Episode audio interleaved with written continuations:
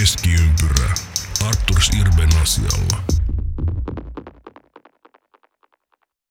Aivan mahtavaa huhtikuisen aurinkoista kevätpäivää, hyvä Keskiympyrä NHL-podcastin kuulija. Tänään oli Jonathan Tavaresin viimeinen matsi Chicagossa. Tänään on myös liigalegenda Frank Benhamin syntymäpäivä ja tänään nauhoitetaan NHL-pudotuspelien kausiennakko. Kaava on tosiaan tuttu aikaisemmiltakin vuosilta, mutta mennään siihen hieman tuonnepana. Keitäs kaikkia meillä on täällä messissä? Virallisena valvojana tuottaja Kuikka paikalla. Sitten täältä löytyy myös pohjoisen pikkupoika A.P. Pulkkinen. Ja mä toin kuhtien seiskapakki Emeli Aho. Noniin, Dream Team tai Viltti Ketju. Varmaan riippuu, keneltä kysyy. Joo, ja kuulijan kanssahan meistä tulee hyvä viisikko, ja minä olen tosiaan Heikki Mannonen, ja tulee hyvä viisikko, niin kyristetään keskiympyrään ja lähdetään paahtaa kohti playoff-taistoa, vai onko äijällä jotain hyvää hauskaa agendaa tähän alkuun vielä? Mitä esimerkiksi ajatuksia heräsi Jonathan Tavesin viimeisestä matsista Chicagossa? Yhden aikakauden päätös, ja ihan merkittävä päätös, ja nyt kun tässä miettii, että ensimmäistä kertaa, onko nyt 16 vuoteen, kun pudotuspeleissä ei ole Sidney Crosby, ei ole Alex Ovechkin eikä Jonathan Taves, niin kyllähän tässä yksi historian lehti on kääntynyt tai sivu aika isollakin, että jos tätä omaa NHL-seurantaa miettii, niin vastahan nämä tyypit tuli tarunhohtoseen ja vastahan he on ollut kirkkaampia supertähtiä, toki varmaan sitä jollain tapaa vielä onkin, mutta kyllä tässä nyt eräs lehti on kääntynyt, muun muassa just tuon Pittsburghin Crosbyn puuttumisessa ja nyt tietysti Tavesin Chicago-uran päätöksessä. Isoja juttuja.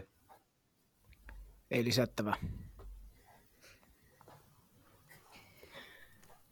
Joo, kaava tosiaan tuttu aikaisemmiltakin vuosilta, eli käydään tosiaan jokainen divisioona, jokainen ottelupari läpi, ja käydään siinä vähän läpi joukkueiden välisiä aikaisemman kauden matseja, ja käydään vähän läpi myös tuttuun tapaan oleellisia loukkaantumisia ja tällaisia yleisimpiä rosterikysymyksiä ehkä tähän liittyen.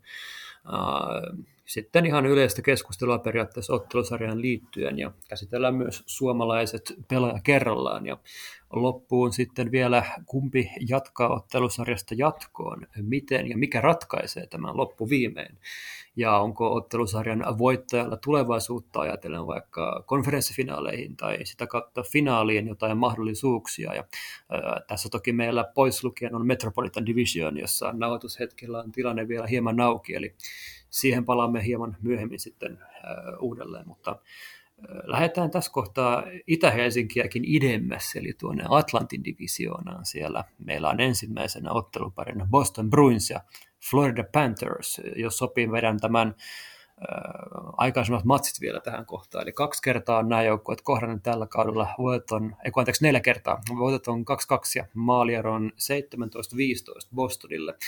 Lähtökohti nähden suhteellisen tasainen, vai onko sittenkään? Semmoinen korjaus on pakko heittää tähän alkuun. Tosi keskinen divisioona on vielä vähän kesken, eli kun perjantaina 14. päivä nauhoitellaan, niin siellä on vielä vähän auki ottelut parit. Metropolitan divisioona on ihan selvää pläkkiä, eli semmoinen pikku korjaus tuossa, mutta tosiaan perjantai kun nauhoitellaan, niin huomenna lauantaina kun tämä tulee ulos, niin parit lienee jo selvillä. Mutta mitä? Boston, Florida. Ehkä mä voin aloittaa. Mä tähän omiin papereihin, ja kun joku joskus kysyy, että mitä se tarkoittaa, kun aina puhutaan, että minun papereissa, niin onko meillä ihan oikeita papereita, niin mä oon kuulkaa ihan ruutuvihkoon kirjoitellut muistiinpanoja, ja mulla on täällä mun ihan omat fyysiset paperit. Terveisiä sinne vaan kysyjälle. Bostonin kausia eikä edes hipoo täydellisyyttä, vaan sehän oli lähes täydellinen kausi. Ennätyskausi 65 voittoa. Aika vaikea tuosta on laittaa paremmaksi kenenkään pitkää aikaa. Ja, vaikka periaatteessa runkosarjassana on mennyt aika aika silleen tasan voisi ajatella, niin kyllä mä jotenkin näkisin, että ei Floridasta tässä vastusta taida olla. Siellä on Matthew Jack, joka on käytännössä yksin raahannut Florida nyt pudotuspeleihin, niin ei hän kyllä tuota Bostonia pysty pysäyttämään. Joo, pitkä siivu ollaan tultu siitä, kun näissä ennen kautta tehtiin näitä ennakkosysteemeitä ja siellä ruodittiin Bostonia, niin ei niin kuin puhuttiin silloin, niin ei niin kuin mitään hajua ollut silloin, että mitä siltä joukkueelta odottaa, kun oli näitä loukkaantumisia. Sieltä oli kärkijätkät sivussa, Krejčí tulee takaisin Euroopasta, että missä sen taso on. Ja sitten silloin viime kauden jälkeen oli vähän jopa kysymysmerkki, että jatkaako se Bergeron siellä vai ei. Niin aika niin kuin hienosti on vanhentunut tää niin kuin ne puheet, sanotaanko näin. Joo, koska me oli myös puhetta siitä, että yltääkö Boston pudotuspeleihin ollenkaan. Niin, mä olin itse vähän kriittinen sen suhteen, että yltääkö ne edes pudotuspeleihin ensinnäkin, ja sitten se, että ylipäätään, että niinkö, olisiko siellä jotain uudelleenrakennusta tulossa.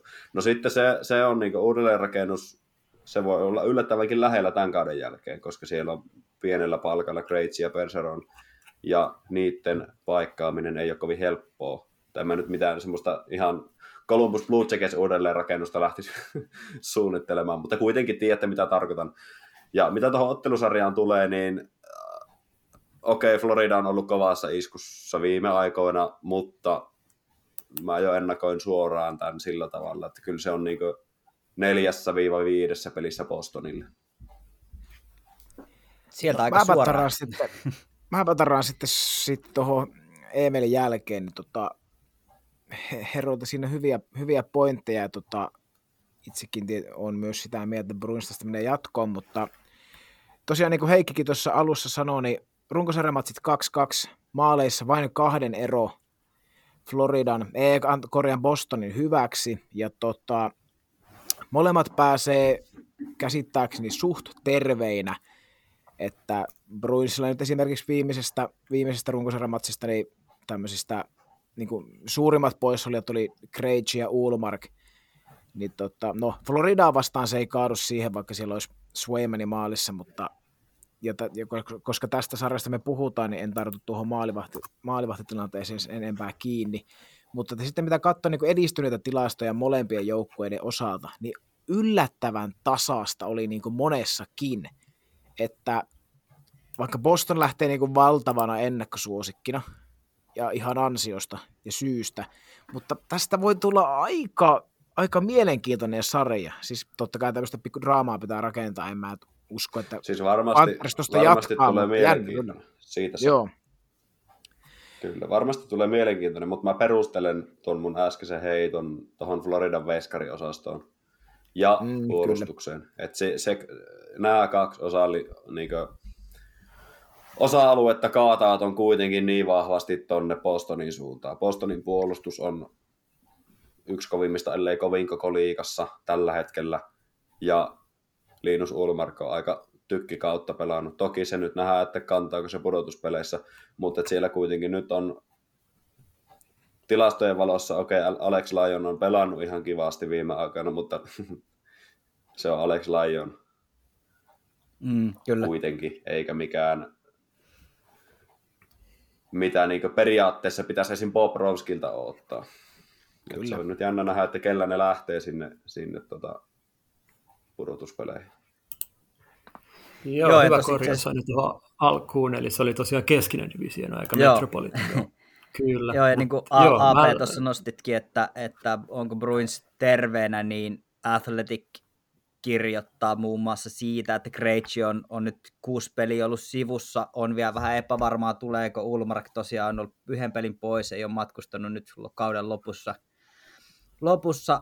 Bergeron väitetysti Montgomeryn mukaan on terve, mutta on ollut jotain haasteita ylävartalossa, sieltä puuttuu Foligno ja Derek Forbord, jotka ei nyt välttämättä tämmöisiä niin kuin peliä kääntäviä pelaajia on, mutta tuonne syvyyteen kuitenkin ihan, varsinkin Folignon puuttuminen voi pitkässä juoksussa. Niin, kyllä Folignon mielellään ottaisi pudotuspeleihin. Joo, kyllä. ottaa silleen joo, mutta taas toisaalta niin en viihtynyt häntä, huomasin kyllä, mutta en viihtynyt edes sanoa, koska mietin, että onko edes pudotuspeleissä niin edes nelosketjun pelaaja tuossa porukassa tällä hetkellä, että mietit, että onko ihan puhdot. Niillä on niin käsittämätön se joukkue, mutta joo, ei niin Heikki oli sieltä sanomassa jotain, niin annetaan Heikille. Folignon suhteen ei munkaan mielestä puhuta mistään merkittävästä pelaajasta. Derek Forbord myös, ja mun tietojen mukaan Bergeron lähti varotoimenpideillä viime Canadiensin jälkeen pois, ja ylävartalovamma tosiaan, eikä ole niin kuin isompi haaste tässä kohtaa, niin kuin, ettei, mikä estäisi hänen pelaamasta vaikka Game 1. Krejčí oli myös pois loppurunkosarjasta ja palaa Game 1:een mun tietoja mukaan ainakin, mitä on selvitys tehnyt. Ja Ullmarkillakin oli vissiin ihan hänessä vaan varatoimenpiteenä tämä, niin kuin, että ei tullut enää näihin, ainakaan tuohon vikaan Montrealin pelin myöskään mukaan. Että Vetsinamiestä halutaan ilmeisesti tässä kohtaa säästellä myöskin. Käy ihan järkeen totta kai. Kyllä. Mutta toki kyllähän se kysymyksiä herättää, ja mitä Bergeronistakin sen verran, että vaikka hän kunnossa onkin, niin jos muistetaan, että minkälaisella loukkaantumishistorialla hän on näitä pudotuspelejä aikaisemmin pelannut, niin ennen kuin se pää tippuu siitä hartioiden välistä, niin en olisi kauhean huolissaan, että hän pois jäisi. Joo, tuskin. Mä veikkaan myös, että sieltä on kyllä ihan messissä. Ja mä lähden ehkä vähän myös AP:n kanssa niin haistelemaan Floridaa. Ne on just saaneet ton paikan ja niillä ei periaatteessa ole yhtään mitään menetettävää tässä, niin sieltä tullaan varmaan ihan kaasupohjassa. Et totta kai niin kaikki oddsit näyttää tässä ihan selkeästi, että Boston vietään ja menee ihan päätyyn asti, mutta niin mä en lähtisi ollenkaan aliarvioimaan Floridaa tässä kohtaa myöskään, mistä päästäänkin suomalaisiin. Siellä on Shassa heilutteli verkkoja viime yönä, ja siellä on myös Eetu Luostarista, Anton Lundellia, ei sentään Jan Lundellia, vaan Anton Lundellia kyllä. Ja joo, no sit muille tuskin tulee enempää vastuuta, että tuolla on Joona Koppanen muun muassa käynyt haistelemassa Bostonissa, mutta tuskin tulee näissä kohtaa sen kummemmin ineen, niin mitäs me voidaan vaikka suomalaisilta odottaa, ja ennen kaikkea nyt siis Floridan suomalaisilta? No siis kyllä niin ihan ensimmäisenä herää se, mitä on monta vuotta jo vähän odoteltu, että milloin Barkov nostaa ne säkit siihen kottikärryyn ja ihan oikeasti tuon joukkueen reppuselkään keväällä. Et muistetaan, mitä viime vuonna Floridalla kävi keväällä, niin ei, siis nyt niin periaatteessa odotetaan kyllä paljon, mutta se on karua, että ensimmäisellä kierroksella on vastassa semmoinen joukkue kuin Boston on. Mm. Se on surullista olla tuolla idän puolella. Niin, siis tämäpä juuri, ja mistä päästäänkin siihen, että päästäkseen Floridalla, niin kuin, jos Florida mieli päästä jatkoon, niin se oikeasti vaatii sen, että Barkov on ihan niin kuin uudella tasolla, millä se on varmaan koskaan pelannut. Se vaatii tietenkin, että Katsak pelaa omalla tällä nyt nykyisellä, mikä on taso ollut. Carter Verheiki on pelannut hyvin, mutta kuitenkin pudotuspelit on pudotuspelit, vähän kysymysmerkkiä ehkä itselle, mutta ennen kaikkea niin kuin puhuinkin siitä puolustuksesta. Mitä tuo maalivahti-homma? Puhuitte Alex Lyonista aiemmin, niin Bobrovsky. No sehän siellä on ollut, niin, siis sehän on, Alex Lyon on nyt pelannut siellä pelejä jonkin verran, sitten Bobrovsky on pelannut pelejä jonkin verran, ne on nyt vähän vaihellut, että mutta kai nyt Bobolla lähdetään playoffeihin, vai lähdetäänkö? No ei, viime peli pelasi Lyon, päästi 6 Carolinaa vastaan, niin kyllä mä uskon, että lähdetään sillä Bobrovskilla, mutta kyllä en tiedä. Bobrovskinkin pitää nyt löytää se muutaman vuoden takainen vire ja tahto ja tavallaan kaikki se akrobatia, että hänelle on mennyt kieltämättä tässä kauden mittaan aika helppojakin maaleja, ja on varmaan syönyt on aika paljon niin kuin itsetuntoa ja itseluottamusta, eli paljon on varmasti myös Bobrovskin pään sisällä se, että miten tämä tästä lähtee. Ja totta kai puolustusta, jos me mietitään, että siellä on, jos näiden kahden joukkueen puolustusta miettii, niin kyllähän se paljon peilaa myös sitä, että minkälaisen puolustuksen takana nämä maalivahdit saa pelata. Kyllä mä väitän, että lähtökohtaisesti Swaymanilla ja Ullmarkilla on helpompi työ tietyllä tapaa, eli kyllähän Bobrovsky tai kuka ikinä siellä maalissa onkaan, niin se on se viimeinen lukka, ja siellä pitää pystyä seisoon päällään, koska toi ryhmä tulee, Boston tulee aika kovaa ja neljältä kaistalta. neljän ketjun leveydeltä koko ajan, niin kyllä siellä ihmeisiin pitää pystyä ja melkoista tasonnostoa näihin kahteen viime kauteen nähden pitää venäläiskastarilta löytyä, mikäli meinaavat tästä sarjan tehdä. Kyllä. Ja niin kuin Heikki tuossa suomalaisia huuteli, niin tuo oli hyvä pointti sieltä Eemeliltä toi Sassa, että nyt Barkov joutuu taas aika isoon testiin, että Panthers oli viime vuonna tässä kohtaa kautta ja pudotuspeliä alla niin selvästi niin kuin suurempi, niin sanotusti suurempi ennakkosuosikki mitä nytte, niin se tekee kanssa aika paljon ja Lundellillakin oli viime pudotuspelit oli tuskaset, ihan niin kuin suoraan voi sanoa, että eikö Lundeli istutettu katsomoonkin silloin ja näin, että voi olla, että Luostarinen on paras suomalainen tässä sarjassa sitten. Joo, ja sitten ehkä tasaisen suorittaja.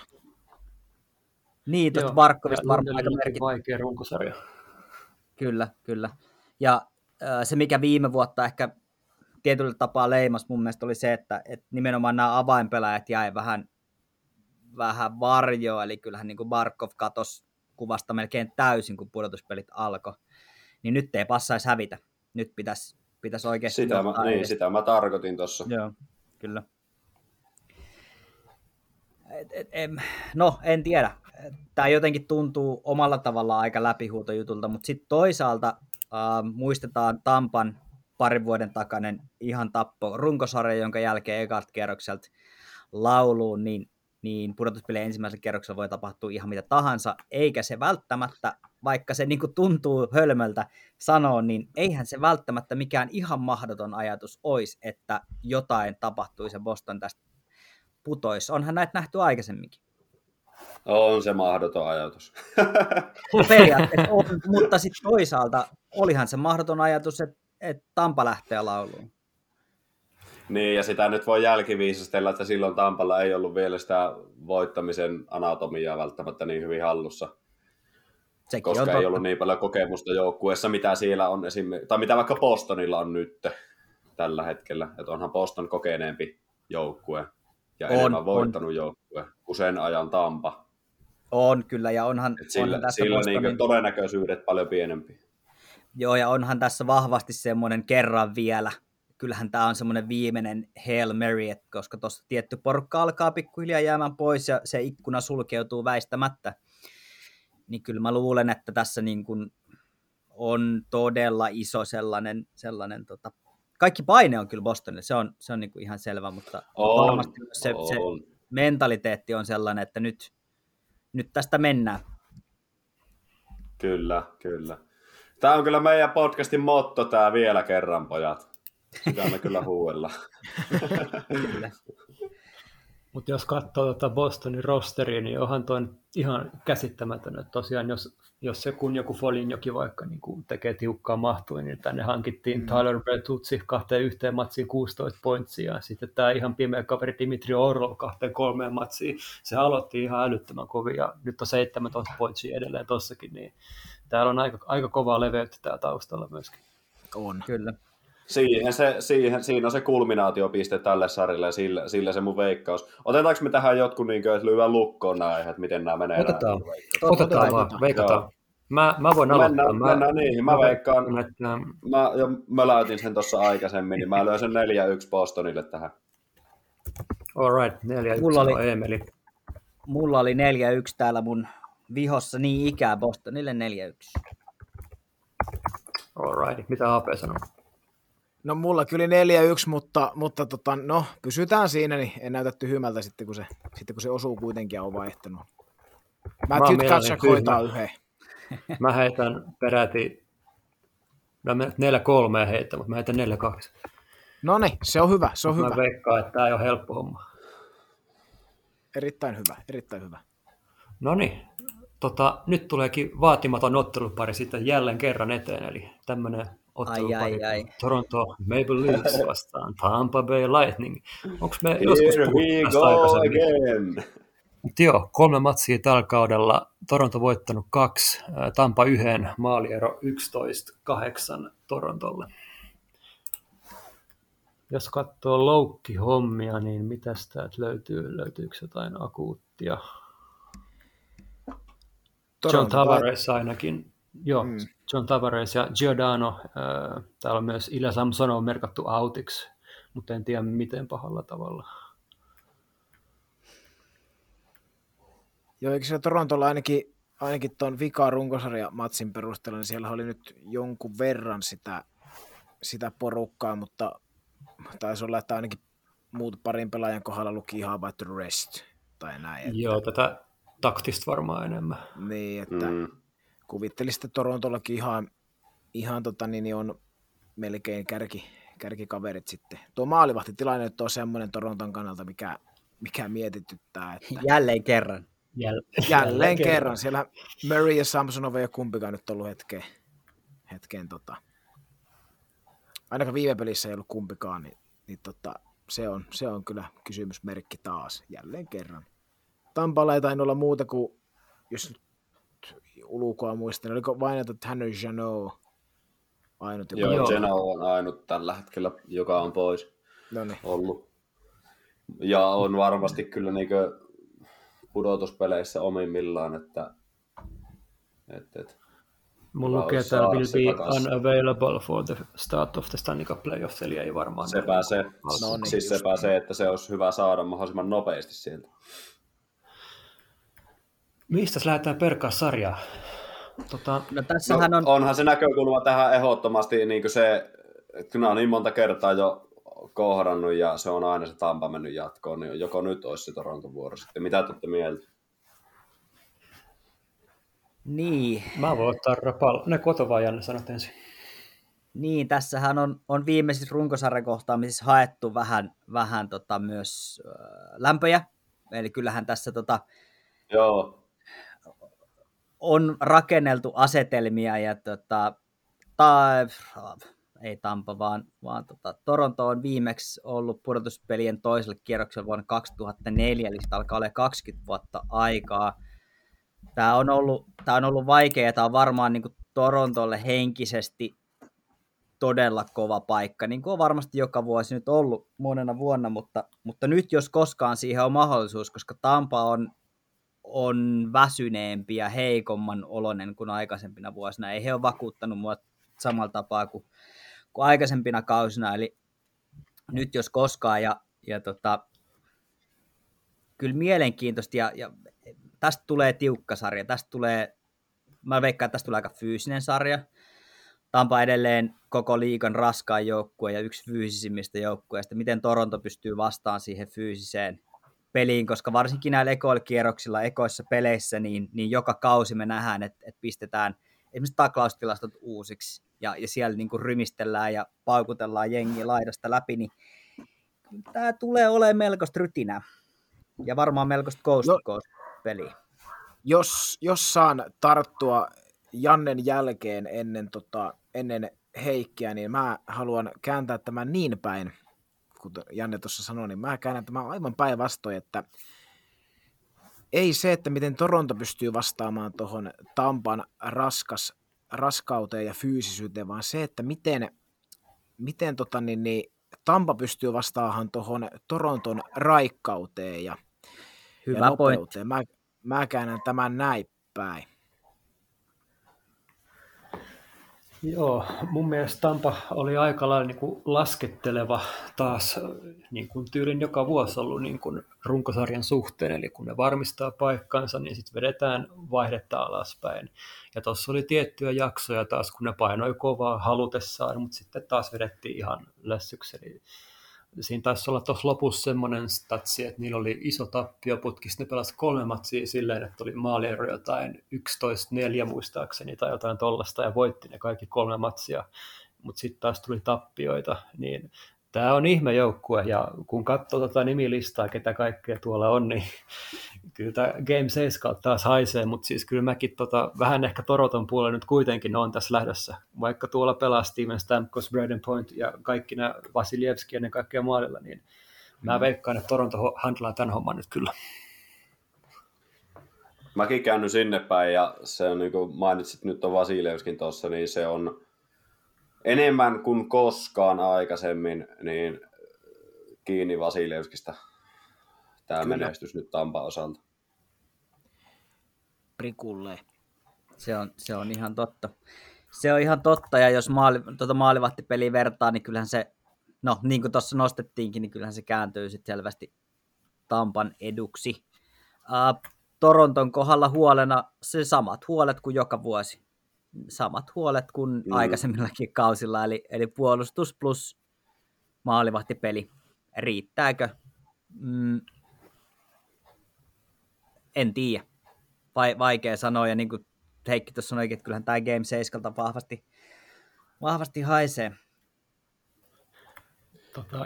Ja Toronto oli tosi aktiivinen siirtoikkunalla. Täällä on ihan hirveän laaja rosteri, ainakin ollut tällä kaudella pelaamassa, ja nähän muutamia hankintojakin teki, niin sitten taas Tampa ehkä luottanut taas tähän. Mulla tulee vähän nyt semmoinen Real Madrid-mainen fiba tästä Tampasta, että siellä ne vanhat kaverit syttyy aina, kun alkaa tosipelit ja sitten alkaa tapahtua, niin voiko tässä olla joku tämmöinen valmennuksellinen tai rotaatiomainenkin kysymys, minkä takia Cooper pesee nyt taas Keefen selkää?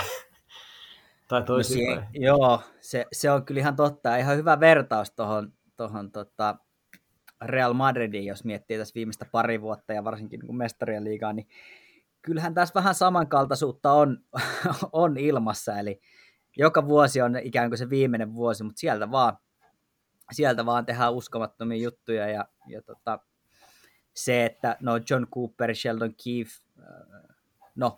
Keefe, tämähän on Keefelle myös vaikea, mutta tämähän on hänelle vedenjakaja. Hän itse on sitä mieltä, että hän voidaan arvioida vasta ennen pudotuspelien jälkeen, vaikka hänelle on ilmoitettu ennen kautta, että jatko ei ole tulossa, niin kyllähän tässä nyt naulataan hänen tulevaisuus aika vahvasti, että miten tässä sarjassa käy. Joo, se on päivänselvää. Joo, jos tästä Toronto ei syystä tai toisesta meekään jatkoon, niin kyllä sitten alkaa tapahtua viimeistään isosti. Joo, sit voi olla, että niinkö osastolta Matthews, Marner, Nylander, Tavares ruvetaan jo katsoa niin jotain. Tai oikeastaan sanoisin Marner, Nylander, Tavares osastolta ruvetaan miettimään, että miten näiden kanssa niin jatkokaa. Kyllä. En tiedä, niin voisin kuvitella. Joo, mennä sydän hypätä kurkkuun tuossa äsken, kun katsoin tätä Tampan kokoonpanoa, että hei, missä se Herman on, mutta sehän just niin kuin se on ollut nyt viime peliin, se oli lepäämässä vaan, että ei siinä mitään sen kummempaa. Meinisin se ruveta kirkomaan väliin, että hei, missä mennään. Mutta sieltä toisaalta puuttuu, niin ehkä semmoinen nosto vielä, että sieltähän Tampalta puuttuu viime kauden pelaajista Nick Paul, Anthony Cirelli, Serna, Ryan McDonough. Eli kyllähän sieltä aika merkittäviä paloja puuttuu myös varsinkin niin kuin alivoimapelaamiseen. Riippuu aika paljon siitä, että minkälainen sarja tuosta tulee. Eli erikoistilanteet. Siis onhan Cirelli siellä. Mites? On. Onhan Cirelli siellä ihan. Joo, ihan pahoittelut. Mulla oli viva tässä, mutta joo. Puuttuu merkittäviä kuitenkin paloja, varsinkin tuolta erikoistilanteet pelaamisesta niin kuin alivoiman puolelta. Siis kyllä, joo, sehän kun sitä aina Tampan vahvuus on ollut se kolmoskenttä, niin no on siinä edelleen Brandon Hagel ja Nick Paul, mutta sitten on tämä Michael Asimont, joka on vähän kyllä mysteerimies mulle.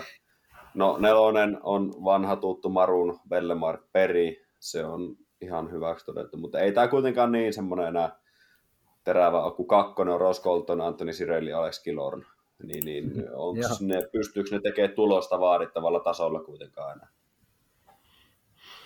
Corey Perry tällä kaudella -28. Joo, on semmoinen ujo.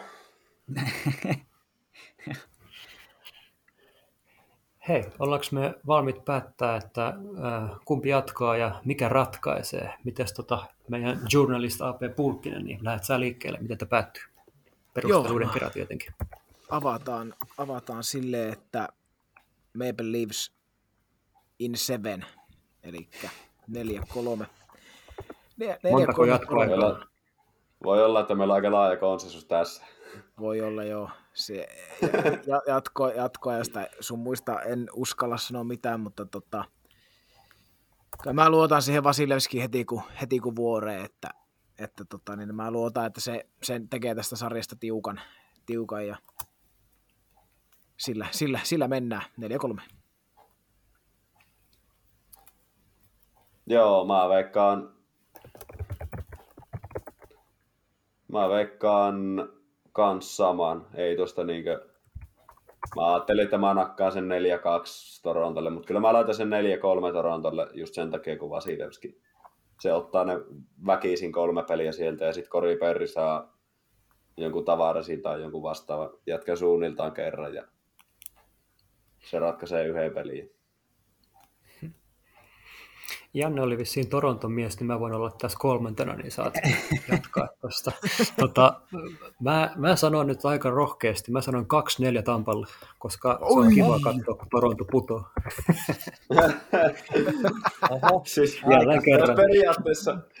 se olisi periaatteessa, niin kuin, siinä vaiheessa voisi niin kuin, ottaa legendaariset popparit esiin ja ruveta nauttimaan, että mitä tapahtuu. Kyllä. Joo, Kyllä mä sen verran kanssa on tässä, en mä sano, että täysin takkiin kääntänyt, mutta mä sanon, että kyllä nyt on kaikkien aikojen mahdollisuus Torontolla mennä tästä jatkoon. Ja mä väitän, että Toronto tästä menee otteluvoitoin 4-3 jatkoon. Voittavat sisäiset demoninsa ja sen jälkeen, kun tästä ekalta kierrokselta he pääsee eteenpäin, niin sitten on Torontolla kaikki auki. Eli jos he tämän pystyy tämän taian murtaa nyt, niin sitten on tie konferenssifinaaliin on kyllä silotellumpi kuin koskaan. Miettikää mitkä bileet siellä. Niin kuin, voiko ikinä, jos Toronto tästä menee jatkoon, niin onko ikinä ensimmäisen kierroksen jatkopaikkaa juhlittu niin paljon kuin Torontossa tullaan, mikäli näin tapahtuu, niin juhlimaan? Ei varmasti.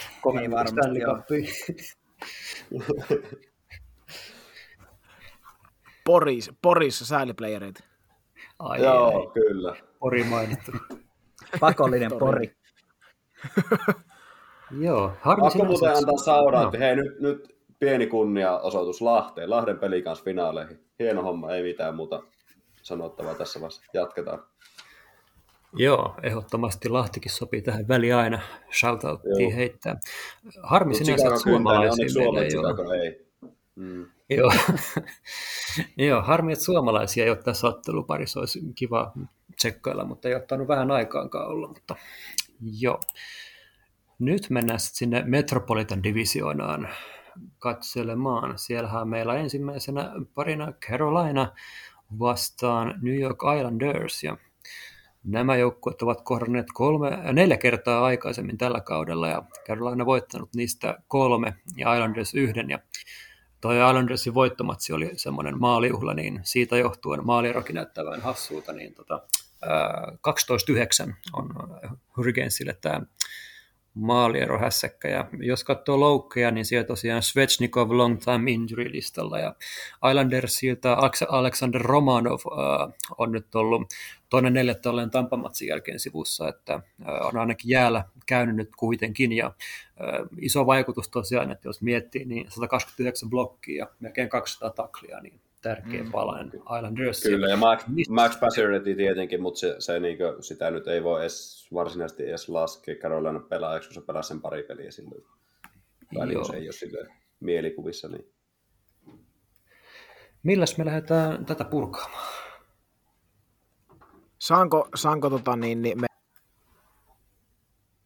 Ole hyvä. Saat. Joo, eli lähdetään sillä liikenteeseen, että koska mua ärsyttää tämä Islanders pohjattomasti tällä hetkellä, koska olen suuri Sidney Crosby-fani ja Islanders pudotti Penguinsin, niin mä haluaisin löytää kaikki konstit siihen, että Hurricanes rallattelisi tästä niin kuin aivan 100-0, mutta en valitettavasti löydä ihan 100-0 konsteja, mutta lähdetään nyt siitä liikenteeseen, että niin kuin tuossa Heikki ja Eemeli, niin nämä loukkaantumiset nosti esiin, niin eihän, kun katsoo tuota Hurricanesia, että siellä on tosiaan Pacioretty, Svechnikov ja no Kase nyt sitten sieltä jämäketjuista, pohjaketjuista, niin Eihän noista niinku poissaoloista ei selviäisi yksikään joukkue. Siis niinku kaksi hyökkäyksen terävintä kärkeä, jos niinku Sebastian Ahon ohella niin on pois, niin ei siitä niinku ei selviä sitten mikään porukka niinku silleen, että niinku oikeasti taistelisi vaikka mestaruudesta, mistä Carolina olisi pitänyt tällä kaudella taistella. Niin ei mikään porukka, väitän, ei kahden niinku ykköshyökkääjän poissaoloista kyllä toivu, niin se tekee tästä sarjasta niinku mielenkiintoisia tasaase. Ja siis toi Brindamoorihan sekin on semmoinen velho, että ja huippuvalmentaja tuo joukkue pelaa niinku, vaikka niilläkin nyt on ollut tässä ikävä sanoa näin, mutta johkaisen aikajana on vedettävä, niin Puljun saapumisen jälkeenhän niillä on ollut vähän välillä vaikeuksia. Niin syy vai seuraus?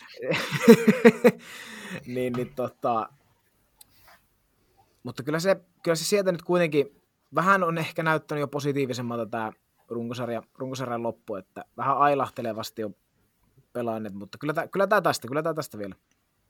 Joo, ja mainittakoon nyt, että sen Puljun saapumisen ajankohdille sattui se Svechnikovin loukikin, että ei se nyt ihan, true. Ihan kättele sen kanssa välttämättä, mutta se on aina hauska tai niinku miettiä, että olisiko näin, mutta mulla on semmoinen itsellä ehkä näkökulma tähän sarjaan, että miten paljon tulosta pystyy tekemään Carolinan puolustus. Jos ne pystyy tekemään hyvin tulosta, niin sitten Carolina on vahvoilla, mutta jos puolustuksesta ei tule apuja hyökkäjille tuloksellisestikin, niin sitten on tiukkaa. Tämä on ihan totta. Tämä on ihan totta, ja sitten jos tässähän kaksi tosi erilaista joukkuetta nyt on vastakkain, että Carolina on aika tämmöinen hyökkäyspainotteinen vastaan sitten Islandersin hyvinkin tämmöinen puolustusvoittoinen peli, ja siihen vielä lukkona Sorokin, joka on yksi liigan parhaita maalivahteja. Niin, mielenkiintoinen nähdä, miten tämä sarja asettuu. Kumpainenkin joutuu tässä nyt vähän, jälleen kerran muokkaan sitä omaa peliä vähän vastustajan mukaan, ja sitten kumpi siinä nyt paremmin onnistuu, niin en itse asiassa tiedä, kummalla on paremmat valmiudet. Mä nostan valmennuskysymyksen tähän, eli Islanders on kuitenkin suht nuori valmentaja siellä, Lane Lambert, jolla ei isommin ehkä näistä ole kokemusta, sitten taas tuolla Carolinassa on Brindamour, ja voisiko tässä olla jonkinnäköistä? Mä nimittäin veikkaan, että toi on just se akilleen kantapää, mihin tulee kaatumaan, eli 4-0 Carolinalle. Aika kova veikkaus. Aika kova veikkaus, kyllä. Kieltämättä. Mut joo, perustelun mä ostan.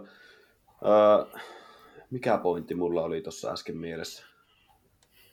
Joo, sori, tuli just päälle. Niin, siis, siis veskareista mulla piti vaan se heittää, että niin kuin Carolinalla nyt on monta vuotta ollutkin se vähän niin kuin se veskarikysymysmerkki siellä, niin se on vähän nyt periaatteessa, jos ne on kunnossa, niin kyllähän ne veskarit ottaa kiekkoa kiinni, mutta kun sitten siellä on niitä, tästäkin nyt toitotettu niin pitkä, että ei jaksaisi koko ajan hokea samaa mantraa, mutta kun se on keväällä aika tärkeä juttu, että veskat on ehjänä ja ottaa sen takia sitten myös ehjänä sitä kiekkoa kiinni vähän paremmin kuin sieltä sairastuvalta. Ja kuitenkin Islandersillä on se Samsonov siellä, kun Sorokin, ja pelaa älyttömän hyvin.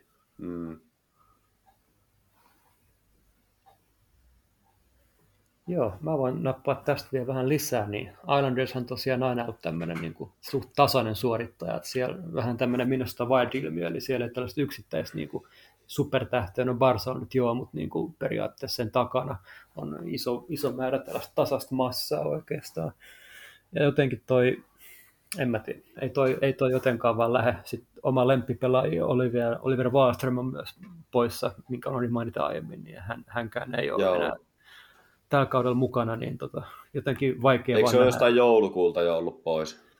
Juu, oli vissiin aika kauan ollut jo, niin eikä ole tekemästä paluutakaan. Niin. Joo, jotenkin vaikea nähdä, että millä tavalla Islanders pystyisi tämän kaatamaan, mutta mielelläni kuitenkin väärässä, että urheilussa on aina yllätykset kivoja, mutta niin kuin toi valkuasia ja kaikki nämä, niin vaikea sanoa. Kyllä.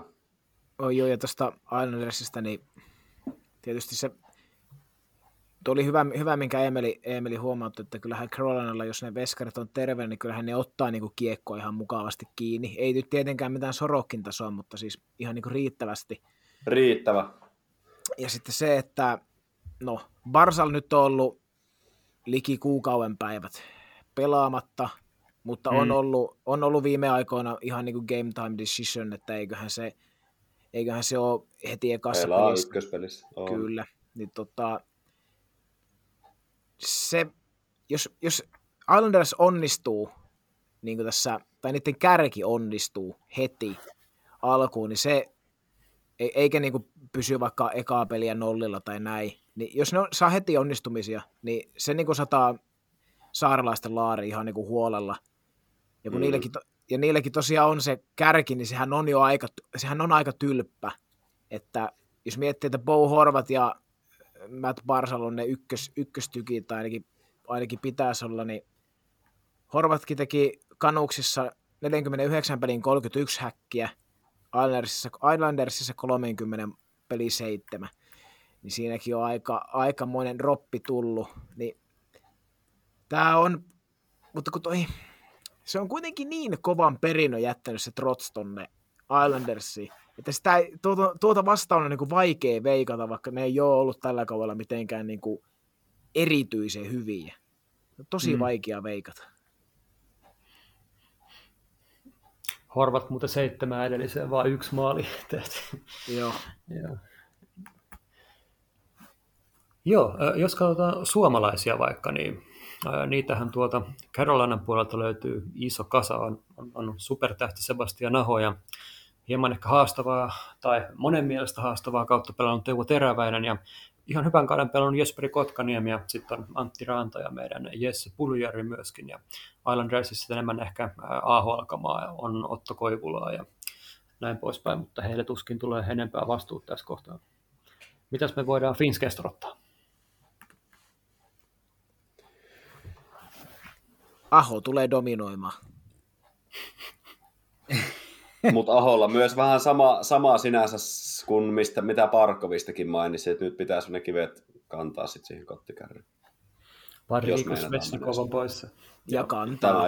Tämä juuri. Ja se Teräväinen kuitenkin pelannut aika heikkoa kautta tällä kaudella. Teräväisillä on pakko nostaa tasoa. No Kotkaniemi on pelannut hyvin. Mä luulen, että sanoisin näin, että Kotkaniemelle riittää, että saa piettyä samaan tason, millä se on pelannut. Hoitaa vaan omaa päähän ruutusa. No, Puljujärvi nyt se on semmoinen jokerikortti kyllä, että en mä tiedä. Nelosen raataamista. Joo, Puljujärvi ei ole kyllä vakuuttanut oikein Carolinassakaan.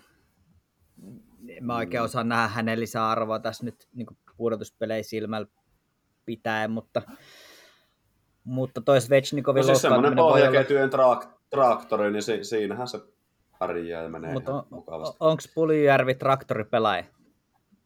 No kyllähän siinä on semmoisia elkeitä. Kun sitä peliä katsoo, niin kyllähän se kaivaa kiekkoa päädyssä ja karvaa hyvin ja hoitaa niin kuin silleen omaan tonttinsa, mutta sitten siinä vaiheessa, kun on ratkaisun paikat, niin eihän sieltä sitten oikein sovi enää edes odottaakaan mitään. No, tämä on toki niin, että kyllähän se nämä telaketjuhommat hoitaa, kun niitä pelejä katsoo ja oikeasti keskittyy siihen Puulujärveen. Että ei se sieltä näy, jos sitä ei erikseen kato, mutta eihän kaikkien pelaajien tarvikaan sieltä erikseen nähdä. Että mä niinkö... Tässä Puljujärvestä aina kun puhutaan, niin kyllä mä pikkuhiljaa rupean siirtyä siihen, että siitä pitää oikeasti ruveta niin puhumaan luokkaa niin Jordan Martinuk-tyyppisistä pelaajista pikkuhiljaa. Joo, kyllä ihan oikeasti. Se on kyllä ihan totta. Se on kyllä ihan totta. Aika yksin, esimerkiksi jos niin Finskest puhutaan, niin aika yksin ihan Aho joutuu joutuu tietyllä tapaa kantaa, nyt varsinkin kun toi Svechinkovin loukkaantuminen tuossa, niin se on aika iso rako sit siihen, mutta sitten kaiken kaikkiaan niin kyllä mä jotenkin näen, että tämä on Karolainalle semmoinen semihelppo sarja ja tavallaan niin kuin se oikea ja niin kuin pahempi haaste tulee sitten vasta edessäpäin. Tämä pitäisi olla ihan no-brainer, ainakin mun kuuluisessa papereissa. Ja mä oon laittanut tuohon niin, että Karolainat on harjaa 4-2. Et Islanders tulee ne pari peliä ehkä voittaa sillä omalla, niin kuin sen oman puolustuspelin kautta ja tavallaan tappamalla sitä peliä, mutta ei ne pysty sitä pitää sitten kuitenkaan koko sarjaan näpeissä. Joo. Mä sanon, että Carolina 7. Islanders pystyy semmoisella kiveet sisään tyylillä pelaamaan 3 voittoa siitä viemään tuon sarjan sinne 7, mutta kun on kilpikonna puolustuksella. Mitä saa P? Mulla oli se 4-0. Joo, sulla oli 4-0, joo. Mä lähden kans tuolla Eemelin linjalla tässäkin, että 4-3 ja 7 Hurrikanes jatkoo. Että. Jatkoajalla Puljujärvi. Joo. Ehkä semmoinen, Karolainalla oli ainakin viime kaudella vaikeaa se, että voitot tuli vaan kotona. Niin, kyllä se on myös semmoinen, mitä he joutuu miettimään ja tässä niin kuin kevään mittaan joutuu ratkoa sen ongelman, että kyllä pitää pystyä voittamaan myös vieraassa. Jos taas kotivoittojen sarja, niin kuin tämä saattaisi hyvin olla, niin silloinhan se menisi 4-3, mutta kyllä mä luulen, että ei tarvitse mennä 7-peliä asti. Joo, Jesse Puljujärvellä tosiaan vaikea tilanne tuolla, että siinä mielessä, missä Jesse painaa Valtraa, niin vastapuolella Barzal painaa Lamboa, että se oli hyvä vertaus Eemeliltä tuo traktoripelaajan viite, että joo, mutta toivotaan totta kai niin kun, että Pulju saa nyt sen ison onnistumisen tuolta ja lähtee homma kiittämään, mutta kieltämättä aika vaikea, että se on nyt kyllä näyttänyt. Joo, ollaanko me tää purkitettu, että lähdetäänkö New Jerseyin päin? Hypätään sinne. Joo, iso ottelupari niin kuin, ja yksi ehkä mielenkiintoisempi, mitä nyt on tässä tulossa. Eli New Jersey Devils vastaan New York Rangers. Aikaisemmat matsit 3-1 Devilsille tällä kaudella. Maalierokin suht tasainen 14-11. Loukkitilanteetkin on mun käsittääkseni ainakin niin kuin yllättävän säyseet, eli ei pitäisi olla mitään isompia poissaoloja. Mistäs me lähdettäisiin liikkeelle? Jack Hughes, 43 maalia tällä kaudella ja muutenkin iloista hyökkäyspeliä Devilsiltä, tai ei ehkä näin päin, mutta sanotaan mieluummin niin kuin, että nuorta tulivoimaa. Hughes, Hirschier ja Jesper Bratt muun muassa. Milläs Rangers pysäyttää? Onko Tara vastaan kanetaa, kuka kääntää? Ihan alkuun, kuka näki tämän ennen kauden alkuun, että kyllä tässä monta kertaa puhuttu kauden mittaan, että tämähän on New Jerseylle ollut erinomainen ja aika yllättäväkin kausi tietyllä tavalla, ja nyt mennään sitten todelliseen testiin. Ja sitten kuitenkin, kun Hughes on ollut aina vähän niin kuin enemmän miinusmerkkinen pelaaja, niin nyt se on pelkästään senkin kääntynyt plussalle, plus että pistettä vajaa 100 pistettä tänä vuonna, niin ja 3 peliä oli kuitenkin sivussa, että se niin periaatteessa, jos olisi täyvät ollut, niin olisi tehnyt sen 100 pinnaa kyllä. En olisi itsekään nähnyt tätä. Mielenkiintoinen sarja tulee olemaan. Tässä on vähän semmoinen niin isäntä vastaan oppipoika-asetelma siinä mielessä, että siellä on just Keinit ja Panarinit, jotka on jo pyttyä nostellut jo kauan sitten, ja tälleen sitten kuitenkin nuori Devils, joka voi yllättää ja voittaakin ton sarjan. Mä en sitä niin väheksy yhtään. Ja tässä korostuu mun mielestä aika paljon Ondřej Palátin rooli tässä Devilsin joukkueessa. Se on kuitenkin... Hyvä nosto. Se tietää, mitä se voittaminen vaatii, että se kyllä niin kuin... Mä luulen, että se on niin yllättävän iso osa Devilsin Devilsin joukkuetta ja sitä pukua pikemmin. Ja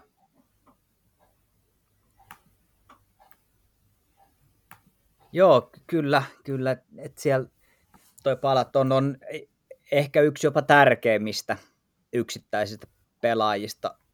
Jos miettii niin näiden superstarojen takana, niin se voi olla, jos mietitään, että minkälaisia Palatin, mikä se on se sana englannin kielessä, tavallaan niin kuin pudotuspeli, rekordi on, niin kyllähän hän on pudotuspelipelaaja ja varmasti näyttää sillä kyllä eteen tuolle koko porukalle. Tässäkin mun mielestä mennään aika jonkun verran sit myös maalivahtipeliin, eli siellä on Shesterkin vastaan Vanecek. Vanecekilla todennäköisesti lähetään, niin en tiedä kumpi tämän vie. Periaatteessa paperillahan se pitäisi mennä niin Shesterkin, mutta sielläkin ei ole ollut niin loistelias kausi kuin ehkä edelliskausi. Ei ole ollut, mutta se on se kuitenkin niin sementoinut sen paikkansa siinä, että ei siinä ole niin mitään. En usko, että on mitään muuta vaihtoehtoa kuin lähteä sillä Shesterkinilla liikenteessä. Joo, se on ihan selvä, kyllä. Kyllä. Ja ehkä niin kuin tuossa nostettiinkin, Panarin Kane yhdessä jälleen, ja sitten siellä on vielä Tarasenko, joka on niin ikään muutaman vuoden takaa mestari. Että kyllähän sieltä sitä kokemusta löytyy. Se, että löytyykö kaikki kemia kohdilleen ja miten se sitten lähtee tuosta toimimaan, niin kyllä tässä on monta hienoa tarinaa ja tässähän on joukkueet hyvinkin lähekkäin ihan niin fyysisesti. Kyllä. Eli tämä on mielenkiintoinen saarelaisen vastaan. Junamatka. Joo. Junamatkan päässä ja tästä kun nyt Palatista jos puhuttiin, niin kyllä niin se myös Devilsissä tiedetään, että mikä se Palatin rooli tulee olemaan siellä pudotuspeleissä. Että sehän huilasi kans viime pelin. Oli, muut oli kyllä inessä, mutta Palat oli haukkaamassa vähän happea nyt. A.P., mikä kääntää sarjan ja kummalle? Tää on niin vaikea. Ainakin näissä mun kuuluisissa papereissa. Niin mä tätä pyörittelin tuossa ennen kuin aloitettiin ja tänä aamuna itsekseni. Niin mä sain tämän niin kuin oikeastaan perusteltua jokaisella mahdollisella tavalla. Niin kuin, siis miten päin tahansa. Niin kuin ihan millä otteluvoitolla tahansa, kummalle tahansa. Mä en edes tiedä, että mitä mä aion sitten, kun Heikki kohta kysyy, että mitä veikkaa. Mä en edes tiedä vielä, mitä mä aion sanoa, mutta kyllähän tää nyt, jos nyt lähtee siitä liikkeelle, että luotetaan siihen, että Shesterkin niin, on siellä viime kauden tasolla. Alkukaudestahan se ei esittänyt mitään niin kuin yliluonnollista. Nyt on taas pikkuhiljaa lämmennyt ja näyttänyt, että kyllä täällä ollaan vielä. Ja mutta toi Devils, niin siinä on se, että koska toi Rangers on semmoinen joukkue just, mikä voidaan voittaa niin kuin tommosella äärimmäisen niin kuin kurjalaisella niin kuin joukkuepelillä. Että jos laittaisi niin kuin pelkkiä supertähtinippuja vastakkain, niin mä väitän, että Rangers veisi aika monta sarjaa. Mutta just tämmöinen New Jerseyn kaltainen porukka, missä niin kuin enemmän mietitään sitä joukkueen suorittamista, niin se on niin kuin Rangersille pahaa myrkkyä. Niin pahaa sanoa, mutta sanotaan nyt, että se maalivahtiosasto kääntää sarja. Heitetään vaikka, kun sä sitä Heikki kysyit, niin sanotaan, että maalivahtiosasto. Joo, mulla on vähän samoja ajatuksia tästä, että jos ja kun tähän kohta merkataan jotain, niin mulla lukee tällä hetkellä 3-3. Sulla on 7 peliä vielä pelaamatta. Juu, ja se jää varmaan ehkä pelaamattakin. Mutta mä voin tuosta laittaa tuon Anari 2-3 tulille ja laittaa 1 peli siitä simuloitumaan. Katsotaan, kuinka käy ja laitetaan siitä sitten se tulos. Joo, mutta tosi vaikea niin kuin miettiä, mihin päin tämä kääntyy. Tuolla on Devilsillä niin kauhean kiva tuo joukkue. Sitten taas mä en ihan tykkää tuosta Rangersin ostohousut-tyylistä, mitä ne aikaisemmin historiassa on kanssa tehneet joskus milleniaalin tietämillä, kun tuli Fleuria ja tuli Lindroosia ja tuli kaikkea. Sitten meni kumminkin, tuli Burrea ja meni kaikki ihan päin helvettiä siitä. Eihän tosta kuitenkaan voi olla kuin tykkäämättä. Se on taas niin kuin mun näkökulma tuohon. Kaikki tai ei mitään, se on kaunista. Tavallaan totta kai, mutta siis mä en vaan usko, että Galant saa pidettyä tuon niin pakan kasassa. Sehän oli Kidlainenkin hajottanut jo jossain vaiheessa. Se oli tyyli sen paras ketju niin ollut pitkiin aikoihin ja näin poispäin. Mä ehkä ihan vähän inasen menisin Devilsin puoleen, mutta sitten taas mä luotan Shesterkin niin vuoreen, mutta siis sitten taas toi Vanecek on kyssäri mulle ja Blackwood ei mitenkään voi olla voittava maalivahti.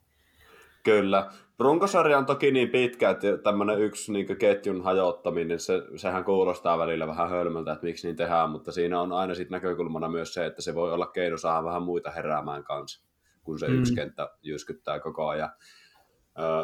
En tiedä, Galant on vähän silleen periaatteessa kysymysmerkki kaveri, että niin kyllä se koutsauspuoli kääntyy mun mielestä tuonne Devilsille.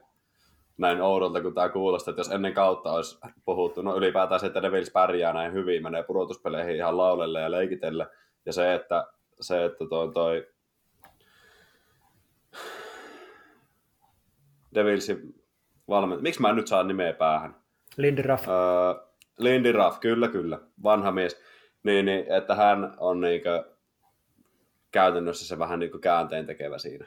Että Lindy Ruff on se, joka nostaa Devilsin ihan oikeasti seuraavalle tasolle. En olisi uskonut kyllä hetkeäkään siihen. Se on, joo. Ihan, anteeksi ihan totta.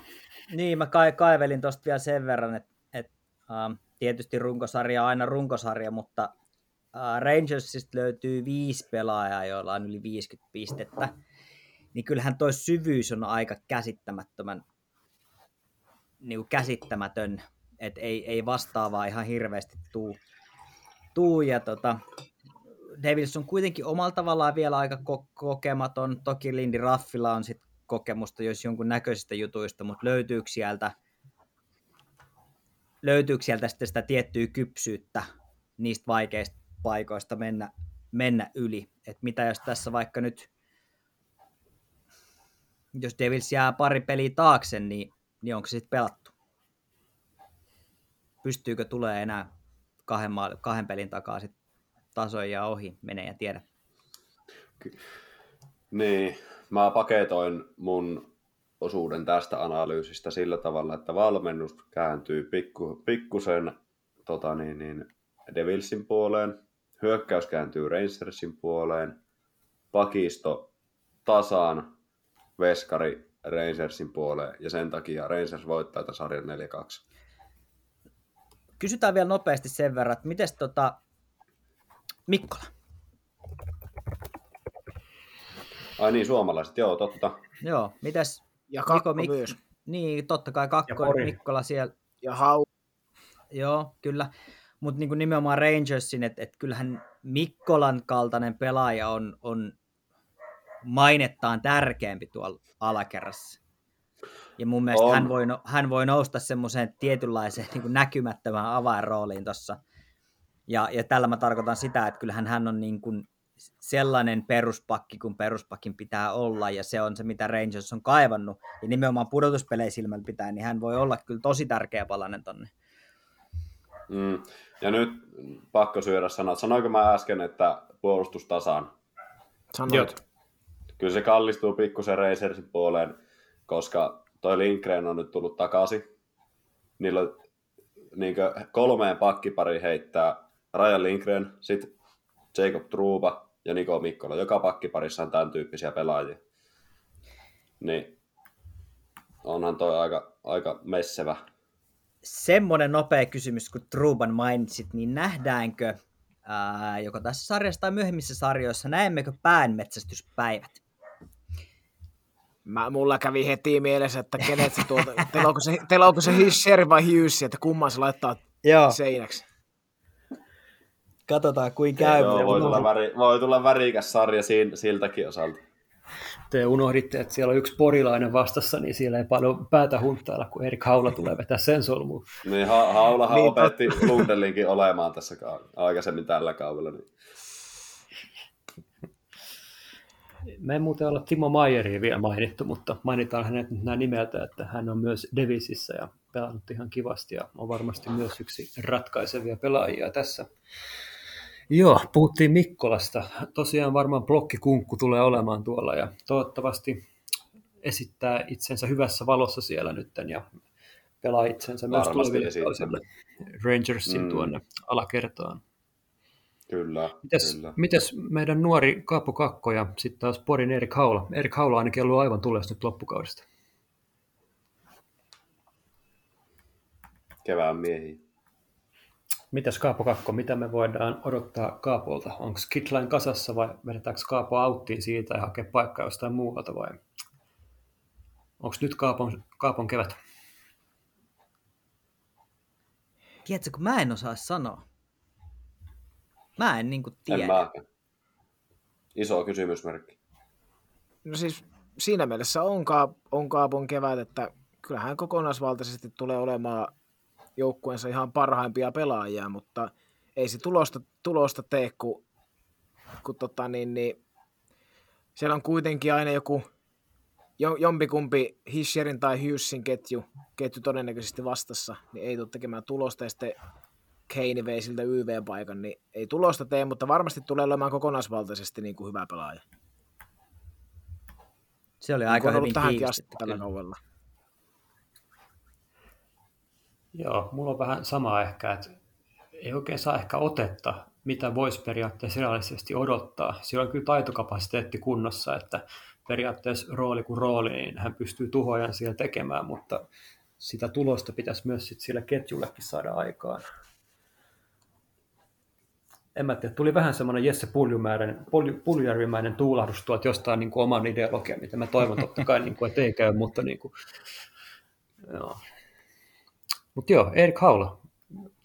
Erinomaista toimintaa on ollut tämä kausi ja ennen kaikkea loppukausi. Ja, hyvää kokemusta tuo tuonne nuorison keskelle, että 40 pistettäkin meni rikki tällä kaudella hienosti ja melkein 15 maalia. Niin eiköhän me jatketa Porin Haulan bileitä vielä playoffeissakin.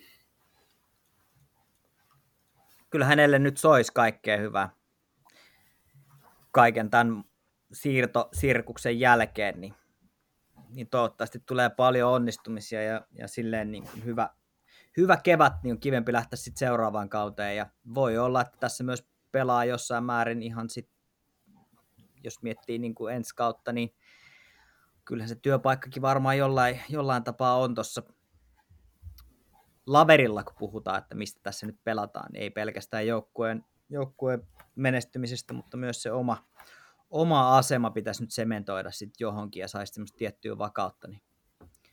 Mm-hmm. Toivotaan, että jatkuu. Debytoi NHL:ssä 13-14 kaudella ja 2 kertaa jäänyt uralla pudotuspelien ulkopuolelle. Se on aika kova meriitti jo. Mm-hmm. Ei puhuta mistään Crosbysta, mutta homma Haula, niin olet suurilla todennäköisyydellä pudotuspeleissä. Niin, ja onhan häntä hommattukin yhteisön toiseenkin osoitteeseen. Kyllä. Tuleeko syksyllä taas uusi paita kaappiin? Eiköhän se nyt josissa jatka, sillä on niin vahva kausi. Joo vain. Mä voin aloittaa. Joo.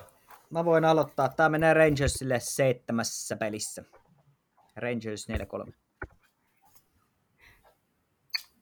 Emeli taisi sanoa 2-4. Haluatko vielä muuttaa? Mennään sillä, joo, Rangersille 2-4. Mä heitän kolikkoa vielä, niin haluatko AP heittää seuraavaa? Oota, kun mä vähän tuosta pitkä tikku tuosta.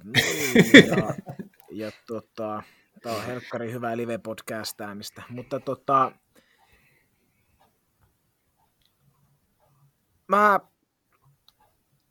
mä luotan siihen, että Rangersin yksilöt tämä hoitaa. Tämä on kuuma sarja, paikallissarja, YVtä paljon ja siellä Rangers rokottaa. Rangers 7 pelissä. Eli sama kuin Janne. Aika paljon meillä on Game 7 tullut näissä veikkauksissa, mikä on totta aina freshia. Pelekkiä sviippejä. Joo, ne on aina ihan mahtavia, kun tulee se 7 peli tai 6. Se meininki on ihan älytön siellä aina. Kyllä mä luotan Lindy Raffiin sen verran, että mä heitän 4-2 Devilsille tämän. Aha, kova. Aha. Tykkään tosi paljon. Pelkkiä hullutteluveikkauksia tällä kertaa, kun ei ole Flyersia messissä, että voisi veikkaa niitä messissä. Hei muuten tämmöinen huomio, että kun playerit alkaa, niin on muuten onko se nyt tiistai vai maanantai-iltana Suomen aikaa 11 alkaa vaikka kuinka monta sarjaa, siis Suomen aikaa, prime time. Noniin. Aivan huikeeta. Joo, tässä oli itäperiaatteessa käytynä nyt, niin pistetään jinkkua soimaan ja jatketaan hetken kuluttua lännen puolella.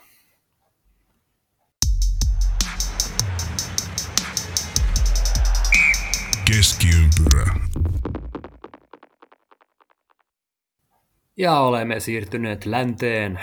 Länsiossa meillä onkin keskisessä divisioonassa vielä tilanne päällä. Eli siellä tosiaan Coloradolla yksi ottelu vielä jäljellä Predatorsia vastaan. Ja voittaessaan tämän he saavat Krakenin vastaansa ja tappiolla sitten tulee Minnesota Wild.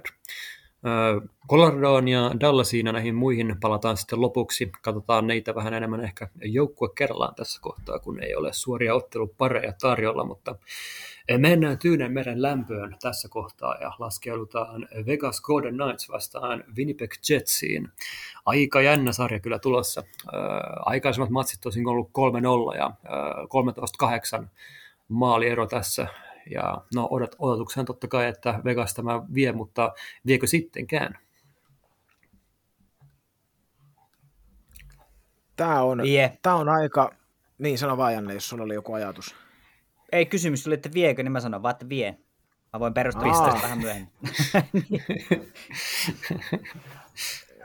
Mulla tässä on jotain vähän samaa tavallaan kuin tuossa Carolina Panthers-sarjassa, siis siinä mielessä, että tässäkin on, niin kuin, jos ennen kautta olisi laitettu, niin kuin selkeä ennakkosuosikki. Ja siis niin kuin ihan ne kokoonpanotilanteessa, niin ennakkosuosikkihan olisi Golden Knights ihan niin kuin selvä. Ja kun se on nytkin voi ehkä sanoa, että ennakkosuosikki. Mutta sielläkin on aika tärkeitä kavereita, lasareita saa, että on Stonea ja Thompsonia ja White Cloudia, niin sekin on semmoista, noita ei tuosta niin vaan korvatakaan. White Cloudit lähteethän toki kertovat, että Stone on tulossa nyt takaisin. Jännä juttu, kun palkkakatto ei enää kosketakaan, ja tuossa deadlinella käytettiin Stonein cap hitin verran rahaa, ja nyt sitten hän onkin tuloilla takaisin. Eli ilmeisesti Stone on pudotuspeleihin ainakin jossain vaiheessa mukaan hyppäämässä. Joo, se on erittäin hyvä homma, jos tulee. Tämä on mennyt multa ohi, mutta eipä ihmetytä. Mutta se, että tuleeko, minkä verran se pystyy auttaa, tuskin se nyt terve on, jos sillä se selkeä nyt on ollut niin kuin aivan mäsänä, niin tuskinpä se nyt aivan hirveän hyvä se kunnossa mahtaa olla. En tiedä. Voihan se olla niin kuin Kutserovi pari vuotta sitten, että onkin koko sarjan paras pelaaja, kun tulee playereihin takaisin, mutta en tiedä. Mielenkiintoinen sarja kyllä tulos. Stone Eichel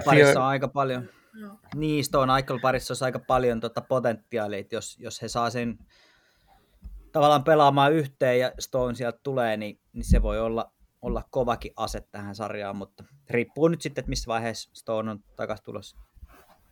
Joo, toi Shea Theodore on ollut jäillä nyt kans, toki niin kuin non-contact jersey päällä, mutta maaliskuussa hänellä tuli joku vaiva ja 7 peli nyt ollut sivussa, mutta ainakin olisi iso vaikutus Vegasiin, jos Theodore saataisiin kans tuonne gameihin mukaan. Ja tuossa kun lueskelin paria hyvää tuttua blogia, niin siellä kerrottiin, että Eichel ja Stone olisi terveinä jo ensimmäisessä gameissa, mikä olisi aika massiivinen asia kyllä Vegasille. Ois. Mutta joo, toki niin kuin Nolan Patrick tietty pois ja Robin Lehner pois. Ja, no, munkin mielestä toi Stone on kyllä kyssäri. Tuntuu, että se on aina rikki, mutta joo. Tämä on aika semmoinen, tämä voi kääntyä aika lailla miten vaan. Niin kuin aikaisemminkin AP heitti tuonne, että tämä pystyisi perustella miten tahansa. ja millä tahansa perustein menemään tämän sarjan. Veskapuoli on vähän enemmän kysymysmerkki ehkä Vegasin suunnalla, että miten Quick ottaa, ja jos ei ota, niin miten Brosua ottaa kiekkoa kiinni. Kun taas sitten kyllähän Connor Hellebuyck on varmempi vaihtoehto. Joo, Hellebuyck kyllä. Joo, sano vaan Ape. Ei siis justiin toi, että toi niinku veskarisastohan on ärsyttää, kun mä sanon joka parissa veskariosasto, mutta siis... Mutta kun se vaan korostuu niin paljon. Joo, kyllä, siis se justiin, ja se taas, se niin kuin tässä mietittää kanssa, siis tuo Jetsin alkukausi oli niin upea, mutta nyt sitten mitä on lukenut ja kuunnellut, niin ihan niin kuin sieltä olisi taas nämä vanhat tutut ongelmat nimenomaan tuon pukukopia johtavien pelaajien niin kuin tiimoilta tulossa taas esiin Winnipegissä, niin se on taas sitten aika iso tekijä myös. Niin, kyllähän Rick Bowness on kuitenkin vähän semmoinen, niin kuin se Dallasissa nähtiin, vähän semmoinen yhden kauden hevonen. Se on vähän leimannut sitä. Mutta ei kumminkaan traktori. Ei, saattaa se olla sitäkin, mutta en tiedä. En tiedä kyllä. Tämä on ehkä eniten mulle semmoinen, niin kuin, että en osaa sanoa, miten tässä käy. Joo, ja Jetsin kannalta tosi ikävää suomalaisista, että Ville Heinolainen roikuttaa edelleen tuolla AHL:n puolella ja näin, että tästäkin ollaan monta kertaa puhuttu näissä aikaisemmissa, että Jetsissä on toi tapa niin kuin ajan, että nuoria niin kuin joku ihan käsittämätön. Jostain syystä Saku Mäyräläinen kuitenkin otti sen paikan sieltä, mikä oli mulle ainakin silleen yllätys, ja hän tosiaan tannotteluparin ainoa suomalainen samalla. Joo, kyllä näin on. Niin, joo. Mikä kyllä kääntää tämän sarjan?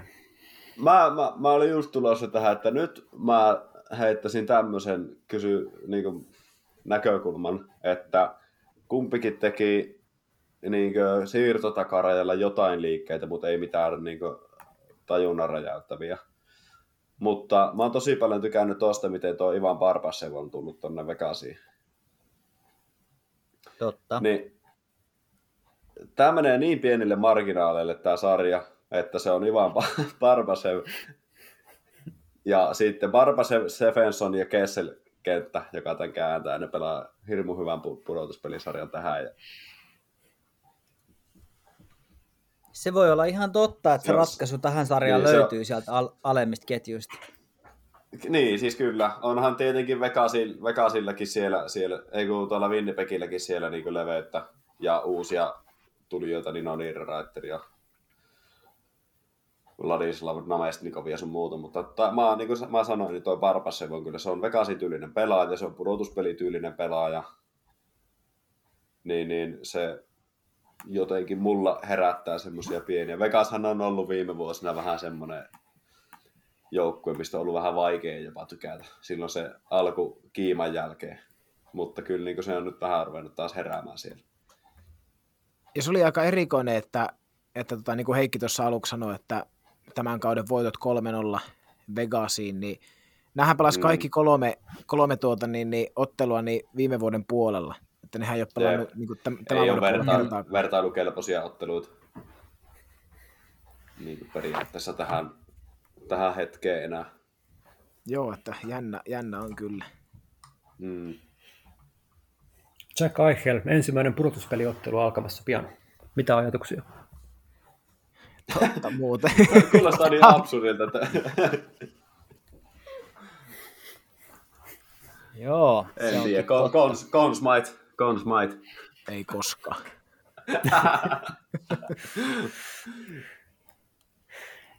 Joo, kyllä mulla lukee paperissa kyllä, vaikka Connor Hellebuyck on aivan äärimmäisen kova maalivahti, ja mä veikkaan, että siellä valmennus laittaa koko Jetsille sellaisen kilpparin, just mitä Emelikin sanoi, että mutta kyllä mä, Stonea ilman periaatteessa, eiköhän noi pärjää, Mutta että jos noi saa noin muut tähdet tuot niin kuin johonkin pelikuntoon, esimerkiksi Theodore, jos se tulee tuota nyt pelikuntoon jossain kunnossa parsittuna, niin kyllä Vegas tämä nyt hoitaa.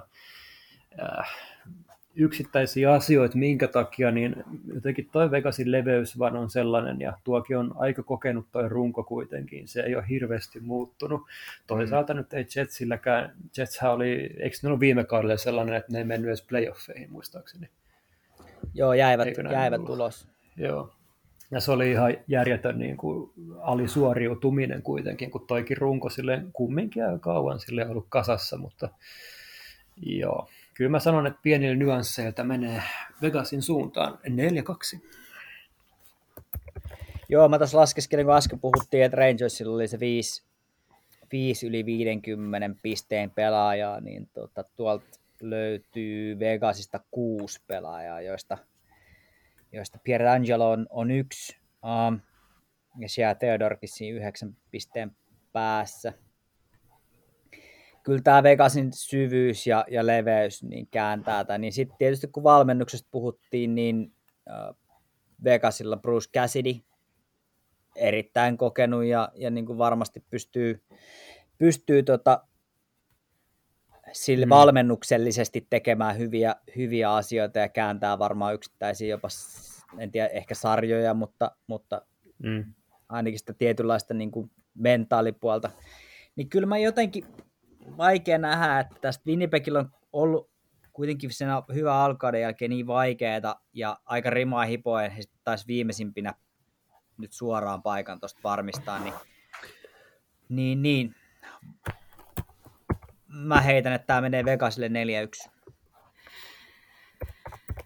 Joo, ihan samaan aikaan mäkin muutin 4-1, kun sanotaan käsille, niin mä olin vähän unohtanut sen. Joo, 4-1, mulla myöskin. Tämä länsi on niin jännä siinä mielessä, että just että kun Vegas voittaa Pasifikin ja sitten villikortti paikalta tulee pudotuspeli jo vastustaja, niin silti se voi olla tämmöinen, niin että voi oikeasti käydä ihan mitä vaan tässä pudotuspelisarjassa, mutta kyllä mäkin silti käännyn sinne Vegasin suuntaan 4-1. No niin, mä oon nyt tässä sitten vähän erno vielä, että mä luotan tuohon Vegasin syvyyteen sen verran, ja niin kuin Janne sanoi tuossa, että en muista mikä oli määrä, mitä sanoit, että 50 pisteen ukkoja, mutta myös sekin kertoo siitä tasaisuudesta, että siellähän ei ole, mä en tiedä, onko se hyvä vai huono juttu, mutta Vegasissa ei ole yhtään piste per pelipelaajaa. Näistä, niin kuin, jos miettii näitä niin kuin vakijoukkoja, en tiedä, onko sielläkään joku AHL-kaveri, mutta sanotaan, että Vegas 4-0. Oho. Nyt löysin ensimmäisen sviipin. Joo, tämä oli eka ottelupari, mikä me ei meni silleen suht selvästi niin kuin toiselle puolelle, eli tässä kohtaa Vegasiin just. Niin, mutta silti, niin kuin, mä taas tuun siihen, että silti niin kuin, jotenkin on takaraivossa itsellä sellainen tunne, että tämä voi niin kuin, aika mielenkiintoinen seurata, miten tämä tästä menee. Kyllä. No niin, Heikki, nyt äkkiä seuraava pari on hyvä. Oi. Edmonton Oilers, Los Angeles Kings. Aikaisemmat matsit 2-2, maaliero 9-10. Loukkitilannetta. Kingsillä on day-to-day-listalla ainakin Kevin Fialaa, Gabriel Villardia, Alexander Edleria ja Edmonton on ymmärtääkseni puhdas lukunottamatta Ryan Murrayta, joka nyt on mikä on. Hei, mitä tässä tapahtuu tässä ottelusarjassa? Polje, kyllä ketjua riittää, sanotaanko näin. Meillähän oli aikanaan se veto tuossa ennen kautta, että jos Edmonton voittaa kannun, niin Emeli polkee Jopolla Helsingistä Jyväskylään. No ei tarvitse tänäkään vuonna polkea, älä huoli. Kyllä mä oon vähän jo katsellut Jopoja tässä. No onhan se kiva kesäpyörä. Sähän otat jatkoajan TikTok-tilin tässä myös sit haltuun, kun sä lähdet polkemaan. Joo, kyllä. Tämähän oli viime vuonna niin ikään tämä. Oliko niin, että ekalla kierroksella olivat vastakkain? Joo, joo, ja 7 peliin meni viime vuonna tämä. Ja siinä kyllä niinkö tietyllä tavalla Losi antoi semmoista shokkihoitoa aika ajoin Edmontonille siinä sarjassa. Mutta sitten se vaan kääntyi, vääjäämätön tapahtui, kun McDavid rupesi pelaamaan. Oliko 1 vai 2 peliä vähän ihmetteli siihen alkuun ja sen jälkeen se rupesi pelaamaan. Ja koko loppukeväthän oli aika kovaa sitten sen jälkeen. Kyllä, se on ihan totta. Se on ihan totta ja Kingsille nyt ehkä suurin kysymysmerkki tähän sarjaan tullessa on sitten, että miten toi maalivahtipeli. Korpisalohan on aloittanut varsin mallikkaasti, mutta on kyllä kovan paikan edessä, jos hän nyt pelaa enemmän kuin Phoenix Copley, tai jos hän nyt tätä sarjaa lähtee aloittaa, niin kyllä melkoiseen paikkaan joutuu ottaa huomioon, että missä Korpisalo on aikaisemmin pelannut ja minkälaisessa roolissa, niin kyllä tässä on nyt melkoinen testi. On, ei tuon kovempaa testiä voi Veskarille olla. Ei. Tämä on silleen... eniten maaleja NHL:ssä tehnyt joukkoja aika kirkkaallakin marginaalilla. Ja niin, sano AP pois vaan. Ei siis se vaan, että tämä on niinku sinällään niinku erikoinen veikata, että mä heitän maalivahtiosaston, mä heitän Kingsille, pakiston mä heitän Kingsille, valmennuksen mä heitän Kingsille, mutta mulla jo, mutta en mä niinku näe miten Kings voisi mennä tästä jatkoon, kun siellä on tämmöistä kautta pelaava McDavid ja Draisaitlikin on paukuttanut pisteitä olaan takaa ja se näyttää ihan lapselta McDavidin vieressä, niin on tää niin tuo aivan käsittämätöntä, mitä ei tuolla Edmontonissa tapahtuu. Mut AP, mä haluan kuulla AP sulta perustelut, että mikä kääntää sun vaakakupissa puolustuksen, tämänhetkisen puolustustilanteen Losin puolelle? Ihan yksinkertaisesti se, että miten no, ehkä tämä kiteytyy ehkä vähän samalla tavalla siihen niinku valmennukseen ja siis siihen niinku, no ehkä se, tämä voisin perustella myös niinku tavallaan sen valmennuksen kautta, että se pelitapa on huomattavasti yhtenäisempi ja sitten se, että siinä hyökkääjät ei karkaa ja pakit tukee hyökkäyksiä, mutta varovasti, kun taas sitten Edmontonissa se on huomattavasti vapaampaa, niin mä koen, tai siis minun mielestäni, niin tämä niinku pakisto Losissa, se on niin paljon semmoinen harmonisempi. Siellä ei ole yhtään vapaamatkustajaa. En mä nyt sano, että Edmontonissakaan olisi, mutta kyllä se on nähty, että se on paljon virhealttiimpi. Mä sanoisin näin, että se on ollut paljon virhealttiimpi.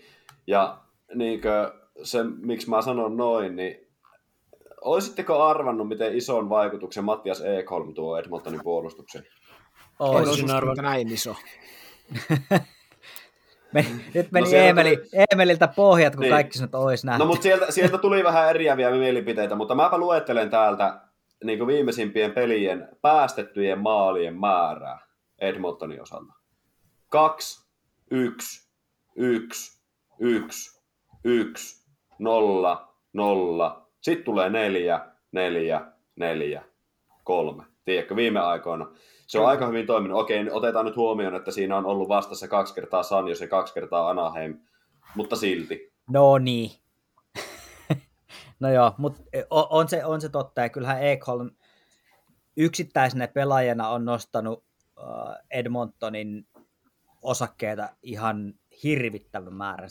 Sehän on ihan totta. Totta, jotenkin, se on ihan totta, kyllä. Kun puhuttiin, ja mullakin on niin kuin tässä lähipiirissä, jotka puhuu, että Ekholm on ollut tämä mennyttä, niin mä sanoin, että ei vaan ole. Että kyllähän Ekholm on yksi liigan parhaita stay-at-home-pakkeja ihan heittämällä, ja pystyy kääntämään ihan kokonaisen niin kuin puolustuksen suuntaan, ja kyllähän se nyt on niin kuin nähty. Että kyllähän se on nostanut ton osakkeita tosi... Ihan merkittävästi, että jos nyt vertaa vaikka sitä Darnell Nurseen, niin kyllähän tässä on ihan erilainen ja älkää ymmärtäkö väärin, kun mä sanon, että vähän eri moraalilla varustettu pelaaja, että kun APkin sanot, että ei tavallaan oteta, niin kuin, ei varasteta, niin siinä missä Nurse jonkun verran miten sen sanoisi, ei aina ole kotiinpäin niin terävä. Niin Ekholm ei sitten kyllä anna niinku yhtään. Kyllä, siis Ekholm on semmoinen pelaaja, mikä Nursin pitäisi olla, mutta sitten taas se ei ole niin paha juttu, koska Cody Ceci on nostanut tasoa, tämäkin kuulostaa hölmöltä, että Cody Ceci se on oikeasti aika merkittävä osa Edmontonin puolustusta, ja nimenomaan hyvässä ollut tällä kaudella. Kyllä. Sitten Evan Bouchard on nostanut tasoa. Tyson Barryn lähtö ei näy käytännössä millään tavalla tuossa puolustuksessa, mutta koska sehän oli käytännössä vaan YV-pelaaja. Ja Bouchard on onnistunut täyttää sen ruudun hyvin. No sitten siellä on kolmosparissa Brett Kulak ja Vincent Deharnay, ja se on aika hyvä semmoinen stay at home, semmoinen niin kuin 0-0 pelaava pakkipari. Ja mä oon aika mielenkiinnolla ootan että kun toi Deharnay pääsee pudotuspeleihin, niin se voi olla aika rasvainen vastustaja, varsinkin vastustaja hyökkäjille. Ja sen haluan tässä niinku tuoda myös ilmi, että niinku, tietysti Losihan on niinku huono vastustaja testaamaan tuota Edmontonin puolustusta, koska se niittenkin, Fialan pelikunto nyt on vähän arvoitus, vaikka tulisikin peleille, mutta on ollut jonkun verran tuossa pois. Niin ei Pietarilta voi enää odottaa mitään niin kuin käsittämättömyyksiä. Niin, ei voikaan. Eihän tuo nyt niin kuin tuloksen teko-osastokin on vähän semmoinen, että ihan niin kuin viime vuonna, että niin kalpenee kyllä Edmontonin kärjelle niin kuin valtavasti. Että... Kyllä, siis kalpenee, mutta siinä mielessä toi on hyvä, että ekalla kierroksella tulee tommonen joukkue, joka pystyy 3, jopa 4 ketjun voimin testaamaan sitä puolustusta ja tekemään tulosta. Että siellä on kuitenkin kolmosessa Ajafallo, Lisotte, Kaliev ollut nyt viime aikoina. Ja mä nyt tuossa puhuin tuosta Edmontonin puolustuksesta, niin en mä niinku ollenkaan väheksy tuota Losin puolustusta. Ei sekään niinku paskaa ole, varsinkaan sen takia, kun nyt sinne on toi Kaverikov tullut, niin se on tehnyt aika hyvää tolle puolustukselle. Ei ole tarvinnut sitä Alex Edleriä katella siellä. Et se on kyllä niinku upgrade siinä mielessä. Jouni Nieminen sanoi. Joo, niin, kaikki sanoi aika hyvin. Saanko lisätä vielä yhden jutun ennen kuin otatte pointin, kun nyt puhuttiin Losin puolustuksesta. Viime pudotuspeleissä Drew Doughty ei ollut mukana, nyt se on mukana. Totta. Kyllä. Niin, mitä jatketaan Heikillä? Joo, mä meinasin vain sanoa, että Jouni Nieminen sanoi muistaakseni Twitterissä aika hyvin, että nyt on sellainen Edmonton kasassa, minkä niin kuin pitäisi olla se Prime Edmonton niin kuin tosi pitkään hetkeen, puhutaan 10 vuosista. Tämä on vähän ehkä samanlainen nyt kuin Torontolla, että tästä pitää nyt vaan kävellä yli ja mennä eteenpäin ja luoda nyt semmoinen hyvä tulos niin kuin pitkästä aikaa oikeasti pöydälle. Ja näin. Mä en usko, että toi Kingsin nuori joukkue on vieläkään, viime vuosi oli mitä oli, mutta niin kuin mä nyt en vaan usko, että tuossa on niin iso ikähaitari näissä niin kuin Prime-pelaajissa, on vanhaa Kopitarja ja sitten on tämä nuori sukupolvi tulossa vasta tässä, niin mä uskon, että kyllä Edmonton tämän hoitaa, mutta Edmontonin kannalta jatkoa on niin kuin iso kysymys siihen, että miten noi 2-, 3- ja 4-ketjun jyrät ja tähdet tulee sieltä esiin. McDavid ei voi kantaa joukkuetta yksin ihan mihin tahansa, että sieltä on kerta kaikkiaan niin kuin muiden nostettava nyt tasoa, koska muuten tämä laiva kaatuu aika nopeasti. Kyllä. Viime viikkoina sanotaan niin kuin 3-4-ketju Edmontonilla on pelannut tosi hyvin, eli 3, missä on Klim Kosti, Nick Bjugstad, eli Bjugstad se on tuli uutena Arizonasta nyt deadlineilla, se on tehnyt yllättävän ison vaikutuksen sinne, sitten Matias Janmark siinä, Janmark teki muun muassa viimeinä 2 maalia, ja sitten 4:ssä Foegele, Ryan McLeod ja Derek Ryan, se keneltä mä itse ootan enemmän, niin on Evander Kane ja Kyler Yamamoto. Et siinä joo, on 2. Niin, Kanehän oli viime pudotuspeleissä, se oli ihan härkä.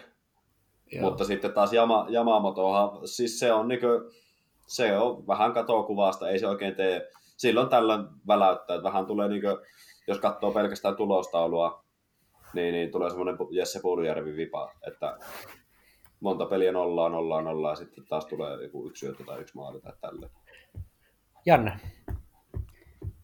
Joo, ei mitään Katoin, että täytyy varmaan vähän kiristää tahtia, että meillä ei lopu aika kesken, mutta kaikki paineet on Edmontonilla, mutta siitä huolimatta niin mä sanoisin, että 4-2 tästä menevät jatkoon.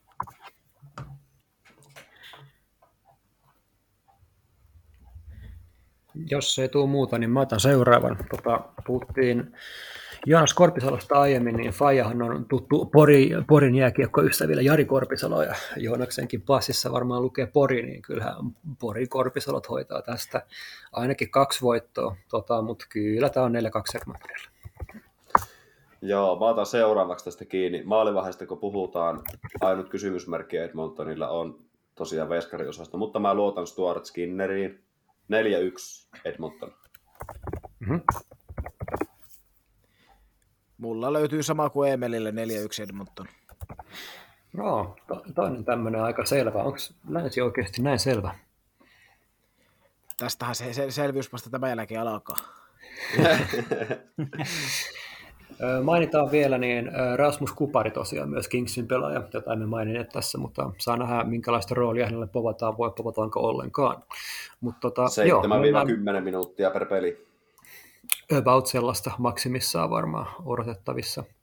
Hei, nyt sitten mennään tähän paljon puhuttavan divisioonaan, missä on asioita vähän auki ja millä lailla me lähdettäisiin käymään tätä läpi? Hypätäänkö ekanavaksi vähän Coloradon puoleen? Siihen tosiaan Gabriel the Captain Landeskog menee kaikki playoffit ohi ja polvi edelleen ihmisesti niin kuin lekurista huolimatta on edelleen sekönä. Ja viime playereissa tosiaan 11 maalia, 22 pistettä, kovaa ajoa. Ja Evan Rodriguez on nyt tainnut pelata hänen paikallaan siinä ihan solid-tasoisesti, mutta aika kova vaikutus, että kapteeni on out. Mä voin aloittaa. Kyllä, olet aivan oikeassa. Landeskogin poissaolo vesittää viimeisetkin haaveet siitä, että Colorado uusis mestaruuden, mutta jos se nyt on ollut realistista, niin kuin varmasti onkin ollut realistista niin kuin jossain kohtaa, mutta kyllä Landeskogia olisi sinne tarvinnut. Nyt jää vähän ehkä just sen kapteenin verran sitten vajaaksi, mutta Colorado on niin nyt rutiinoitunut tyly, tähdet on niin hyvässä iskussa, se on hyvin tasapainotettu se joukkue tällä hetkellä, että valmennushuippuluokkaa, maalivahtipeli toimii, niin se on ihan sama, että kumpi siinä on, onko se nyt sitten Kraken vai Wild. Niin se on 4-0 tai 4-1, että kyllä se FC tanssii toiselle kierrokselle kyllä. Kyllä, tuli vastaan kumpi tahansa 4-2 menee Colorado jatkoon tästä. Janne, onko Colorado liittyy?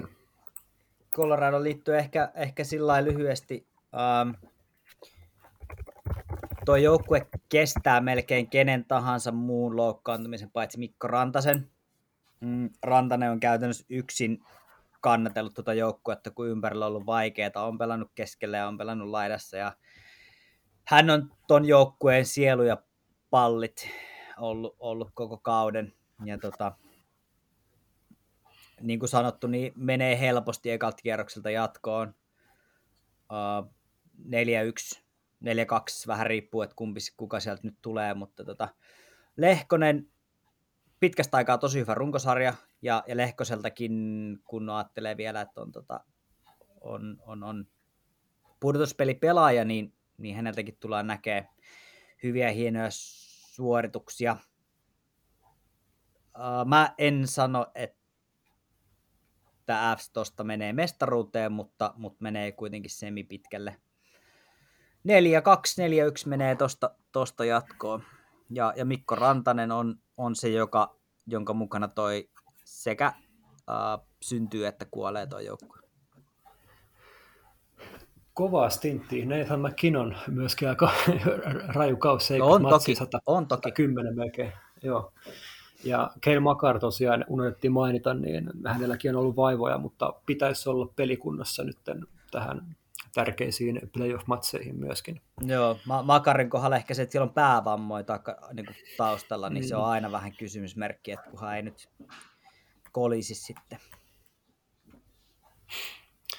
Hei, sitten siellä oli meidän seuraavana Dallas Stars, ja sielläkin varsin mielenkiintoinen tilanne, ainakin suomalaisittain. Että Miro Heiskanen paukutti Reksan kanssa tasoihin ja teki suomalaista NHL-historiaa. Roope Hintz, hurja loppukausi hänelläkin ja myös monta muuta suomalaista. Että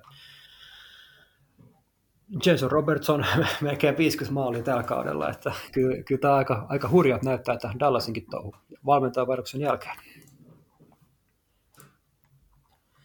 No mä tartun tähänkin sitten ensimmäisenä kiinni, kun täytetään hiljaiset kohdat, niin huolo on tässä ihan sama kuin Ävessissä, että sama kuka tulee vastaan, niin se on 4-0 tai 4-1 ekalla kierroksella, ja tämän divisioonan paras maalivahti löytyy tuolta, todella tasainen puolustus. Hyökkäyksen kärki on äärimmäisen terävä. Sen jälkeen ehkä Ben on pelannut loistavasti, Wyatt Johnston on nyt noussut koko ajan. Se on kyllä ollut kova. Sen kirkkaimman kärjen jälkeen on semmoista tasaisen laadukasta. Niin, kova porukka. Ja sitten toi Jevgeni Dadonov, kun ne hommas sen siirtokaudella, mä ajattelin, eka mielipide oli semmoinen, että montako kertaa tätä puuroa nyt ruvetaan niin lämmittelemään tätä Dadonova. On se pelannut ihan hyvin, oikeasti 23 peliä 15 pistettä, se on niin melkein samat pistemäärät, vaan puoleen niistä pelimäärästä, mitä se pelasi Montrealissa. Niin siis ihan oikeasti mä olin semmoinen, että voi hyvänen aika, että aika väsynyt hankinta kyllä, mutta ei se kyllä siltä näytä. Se on kyllä ihan totta, ja toi Benin herääminen on kyllä ollut ilo, että tässä on nyt kuitenkin semmoista korpivaellusta takana hetken aikaa, niin että hän on nyt herännyt kapteenina kannatteleen tuota joukkuetta ja näyttää eteen, niin se on ollut ilo tämän kauden aikana seurata, että sieltä on sekin, kun vielä löytää sittensä, niin ai. Niin, kyllä. Joo, Dallasille povataan varmaan ihan valoisaa kevättä. Mitäs meillä oli sitten tässä kaksi viimeistä, Minnesota Wild, Seattle Kraken. Minnesota tosiaan tuttuun tapaan omaa äärimmäistä tasaisuuttaan, ja eikö Kirill Kaprizov muuten ollut poissa nyt nämä playoffit? Jep. Joo, saa aika paha takaisku. Joo. Hei! Kaprizov on tullut takaisin. Onko? Niin. On. Nyt mulla on vanhaa Eriksson Ekon pois playerit. Kaprizov on tullut takaisin. Okei, no niin. Mulla oli vanha tieto. Sama.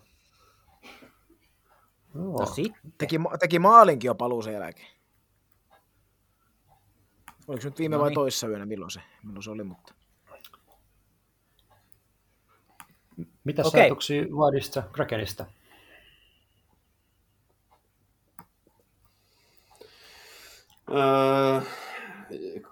Krakenille niin kuin povailisin enemmän kuin Wildille, mutta silti first round exit.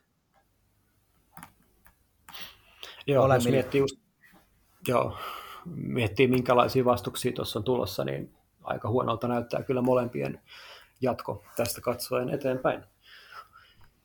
Joo, nyt taitaa olla asia sillä tavalla, että meillä vähän aika tulla tässä vastaan, niin aletaan pikkuhiljaa vetämään loppusloganeita tähän. Ehkä kysytään tällä tavalla, että kuka voittaa Stanley Cupin ja kuka on se yksi musta hevonen tai Black Horse? Vaan yhden mustan hevosen saa heittää tässä kohtaa ja perusteluita. No, kuka ehtii? Minä aloitan. Niin eli Stanley Cup, niin sanotaanpa täältä pohjoisesta nyt vaikka semmoinen, että... Se ei ole Kärpät varmaan. Oli aika hyvä kaus muuta. Oli ihan fantastinen. Tämä on paha. Kahden vaiheilla ollaan, mutta sanotaan sitten, että Kyllä se Toronto Maple Leafs on tämän. Ei riitä, ei. Veskari peli pettää. Boston Bruins. Kuka on musta hevonen? No mustaksi hevoseksi voidaan sitten heittää se Toronto, jos se nyt mustana hevosena voidaan pitää, että jompikumpi niistä. Mm-hmm. No niin, nyt tulee Emelin veikkaukset sitten seuraavaksi. Stanley Cupin voittajajoukkue on Edmonton Oilers, ja se tietää silloin nimenomaan sitä polkukeikkaa Helsingistä Jyväskylään. Musta hevonen toteutuessaan nostetaan vähän panoksia tuohon polkupyörähommaan. Carolina Hurricanes, musta hevonen. Ja mikäli tämmöinen keissi käy, että Carolina kohtaa Edmontonin finaaleissa 06 finaalien toisto, ja Jesse Puljujärvi tekee Stanley Cupin ratkaisevan maalin Carolinalle. Ja sitten sama se on polkee Tornioon asti. Kovat panokset. Pitäisikö mulla ottaa vetää? Joo, pitäisikö mun tässä nyt jatkaa, niin saa puheenjohtajasta vetää viimeisenä. Mä pidättäydyn tässä mun kannassa, joka oli jo pitkään, eli Stanley Cupin vahvin hevonen Stanley Cup voittajaksi on tällä hetkellä kyllä Boston Bruins. Mestari tulee joka tapauksessa idästä, ja mustana hevosena mä nostan tähän semmoisen, että jos se ei ole Boston Bruins, niin sit se on New York Rangers.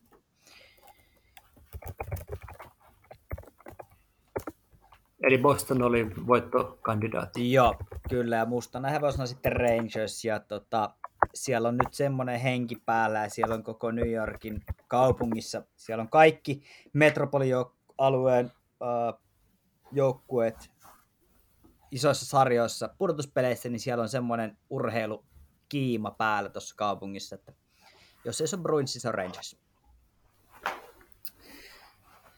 Ei huono.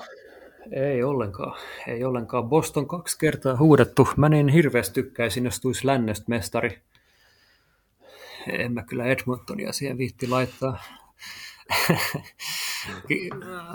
Kyllä mä sanoin, että valmentajan vaihdoksen myötä Dallas Stars hoitaa potin tänä vuonna. Sitten heitetään jokerina pöydällä, mitä mä varmaan itse ehkä pistän pienen betsinkin uunin, eli New Jersey. Mä veikkaan, että sieltä voi tulla pientä ylläriä. Mihin Heikki polkee, jos New Jersey voittaa kannu? New Jersey. Ei, mitäs mä keksisin? No me voidaan palata tämän aiheeseen, sanotaan näin. Mikä on Suomen New Jersey? Kouvola. Sinne ei ole kauhean pitkä matka. Helsinki-Kouvola, joo, toi sopii. Mä tsykäilen sinne. No niin. Joo, mä näen paljon hyviä elementtejä New Jerseyssä, että en pidä lainkaan mahdottomana, että jos sieltä tulee pieni yllätys. New Jersey, Suomen Kouvola. Ei kun Kouvola, no Suomen New Jersey. Ai. Tähän hilpeään tunnelmaan voinemme ehkä tässä kohtaa lopettaa tämän Keskiympyrä-podcastin NHL-ennakon. Toivottavasti kuulijaa viihdyit ja jaksoit kuunnella tänne ihan loppuun asti. Teimme tätä teitä varten, ja minä tuttuun tapaani haluan antaa loppusanat tästä meidän legendaariselle tuottajamme Janne Kuikalle. Jo vain. Ehkä sen verran pitää tässä, kun katsoit, kuinka pitkään tätä tehtiin, niin osoittaa, että kuinka paljon tiukempi ja mielenkiintoisempi tietyllä tapaa toi itä on. Meillä on idästä huomattavasti enemmän kamaa kuin lännestä, ja suurin osa lännenkin jaksosta taisi mennä yhteen ottelupariin. Mutta ei se varmaan haittaa. Hei, me palataan asiaan, kun pudotuspelit on jo käynnissä, mutta sitä ennen niin erinomaisia pudotuspelien ensimmäisiä otteluita. Tätä kun kuuntelette, niin on todennäköisesti viikonloppu, eli erittäin hyvää viikonloppua ja hyvää iltaa, yötä, huomenta, tahi, päivää, missä ikinä, miten ikinä tätä kuuntelitkaan. Me oltiin Keskiympyrä podcast. Kiitos ja moi! Keskiympyrä.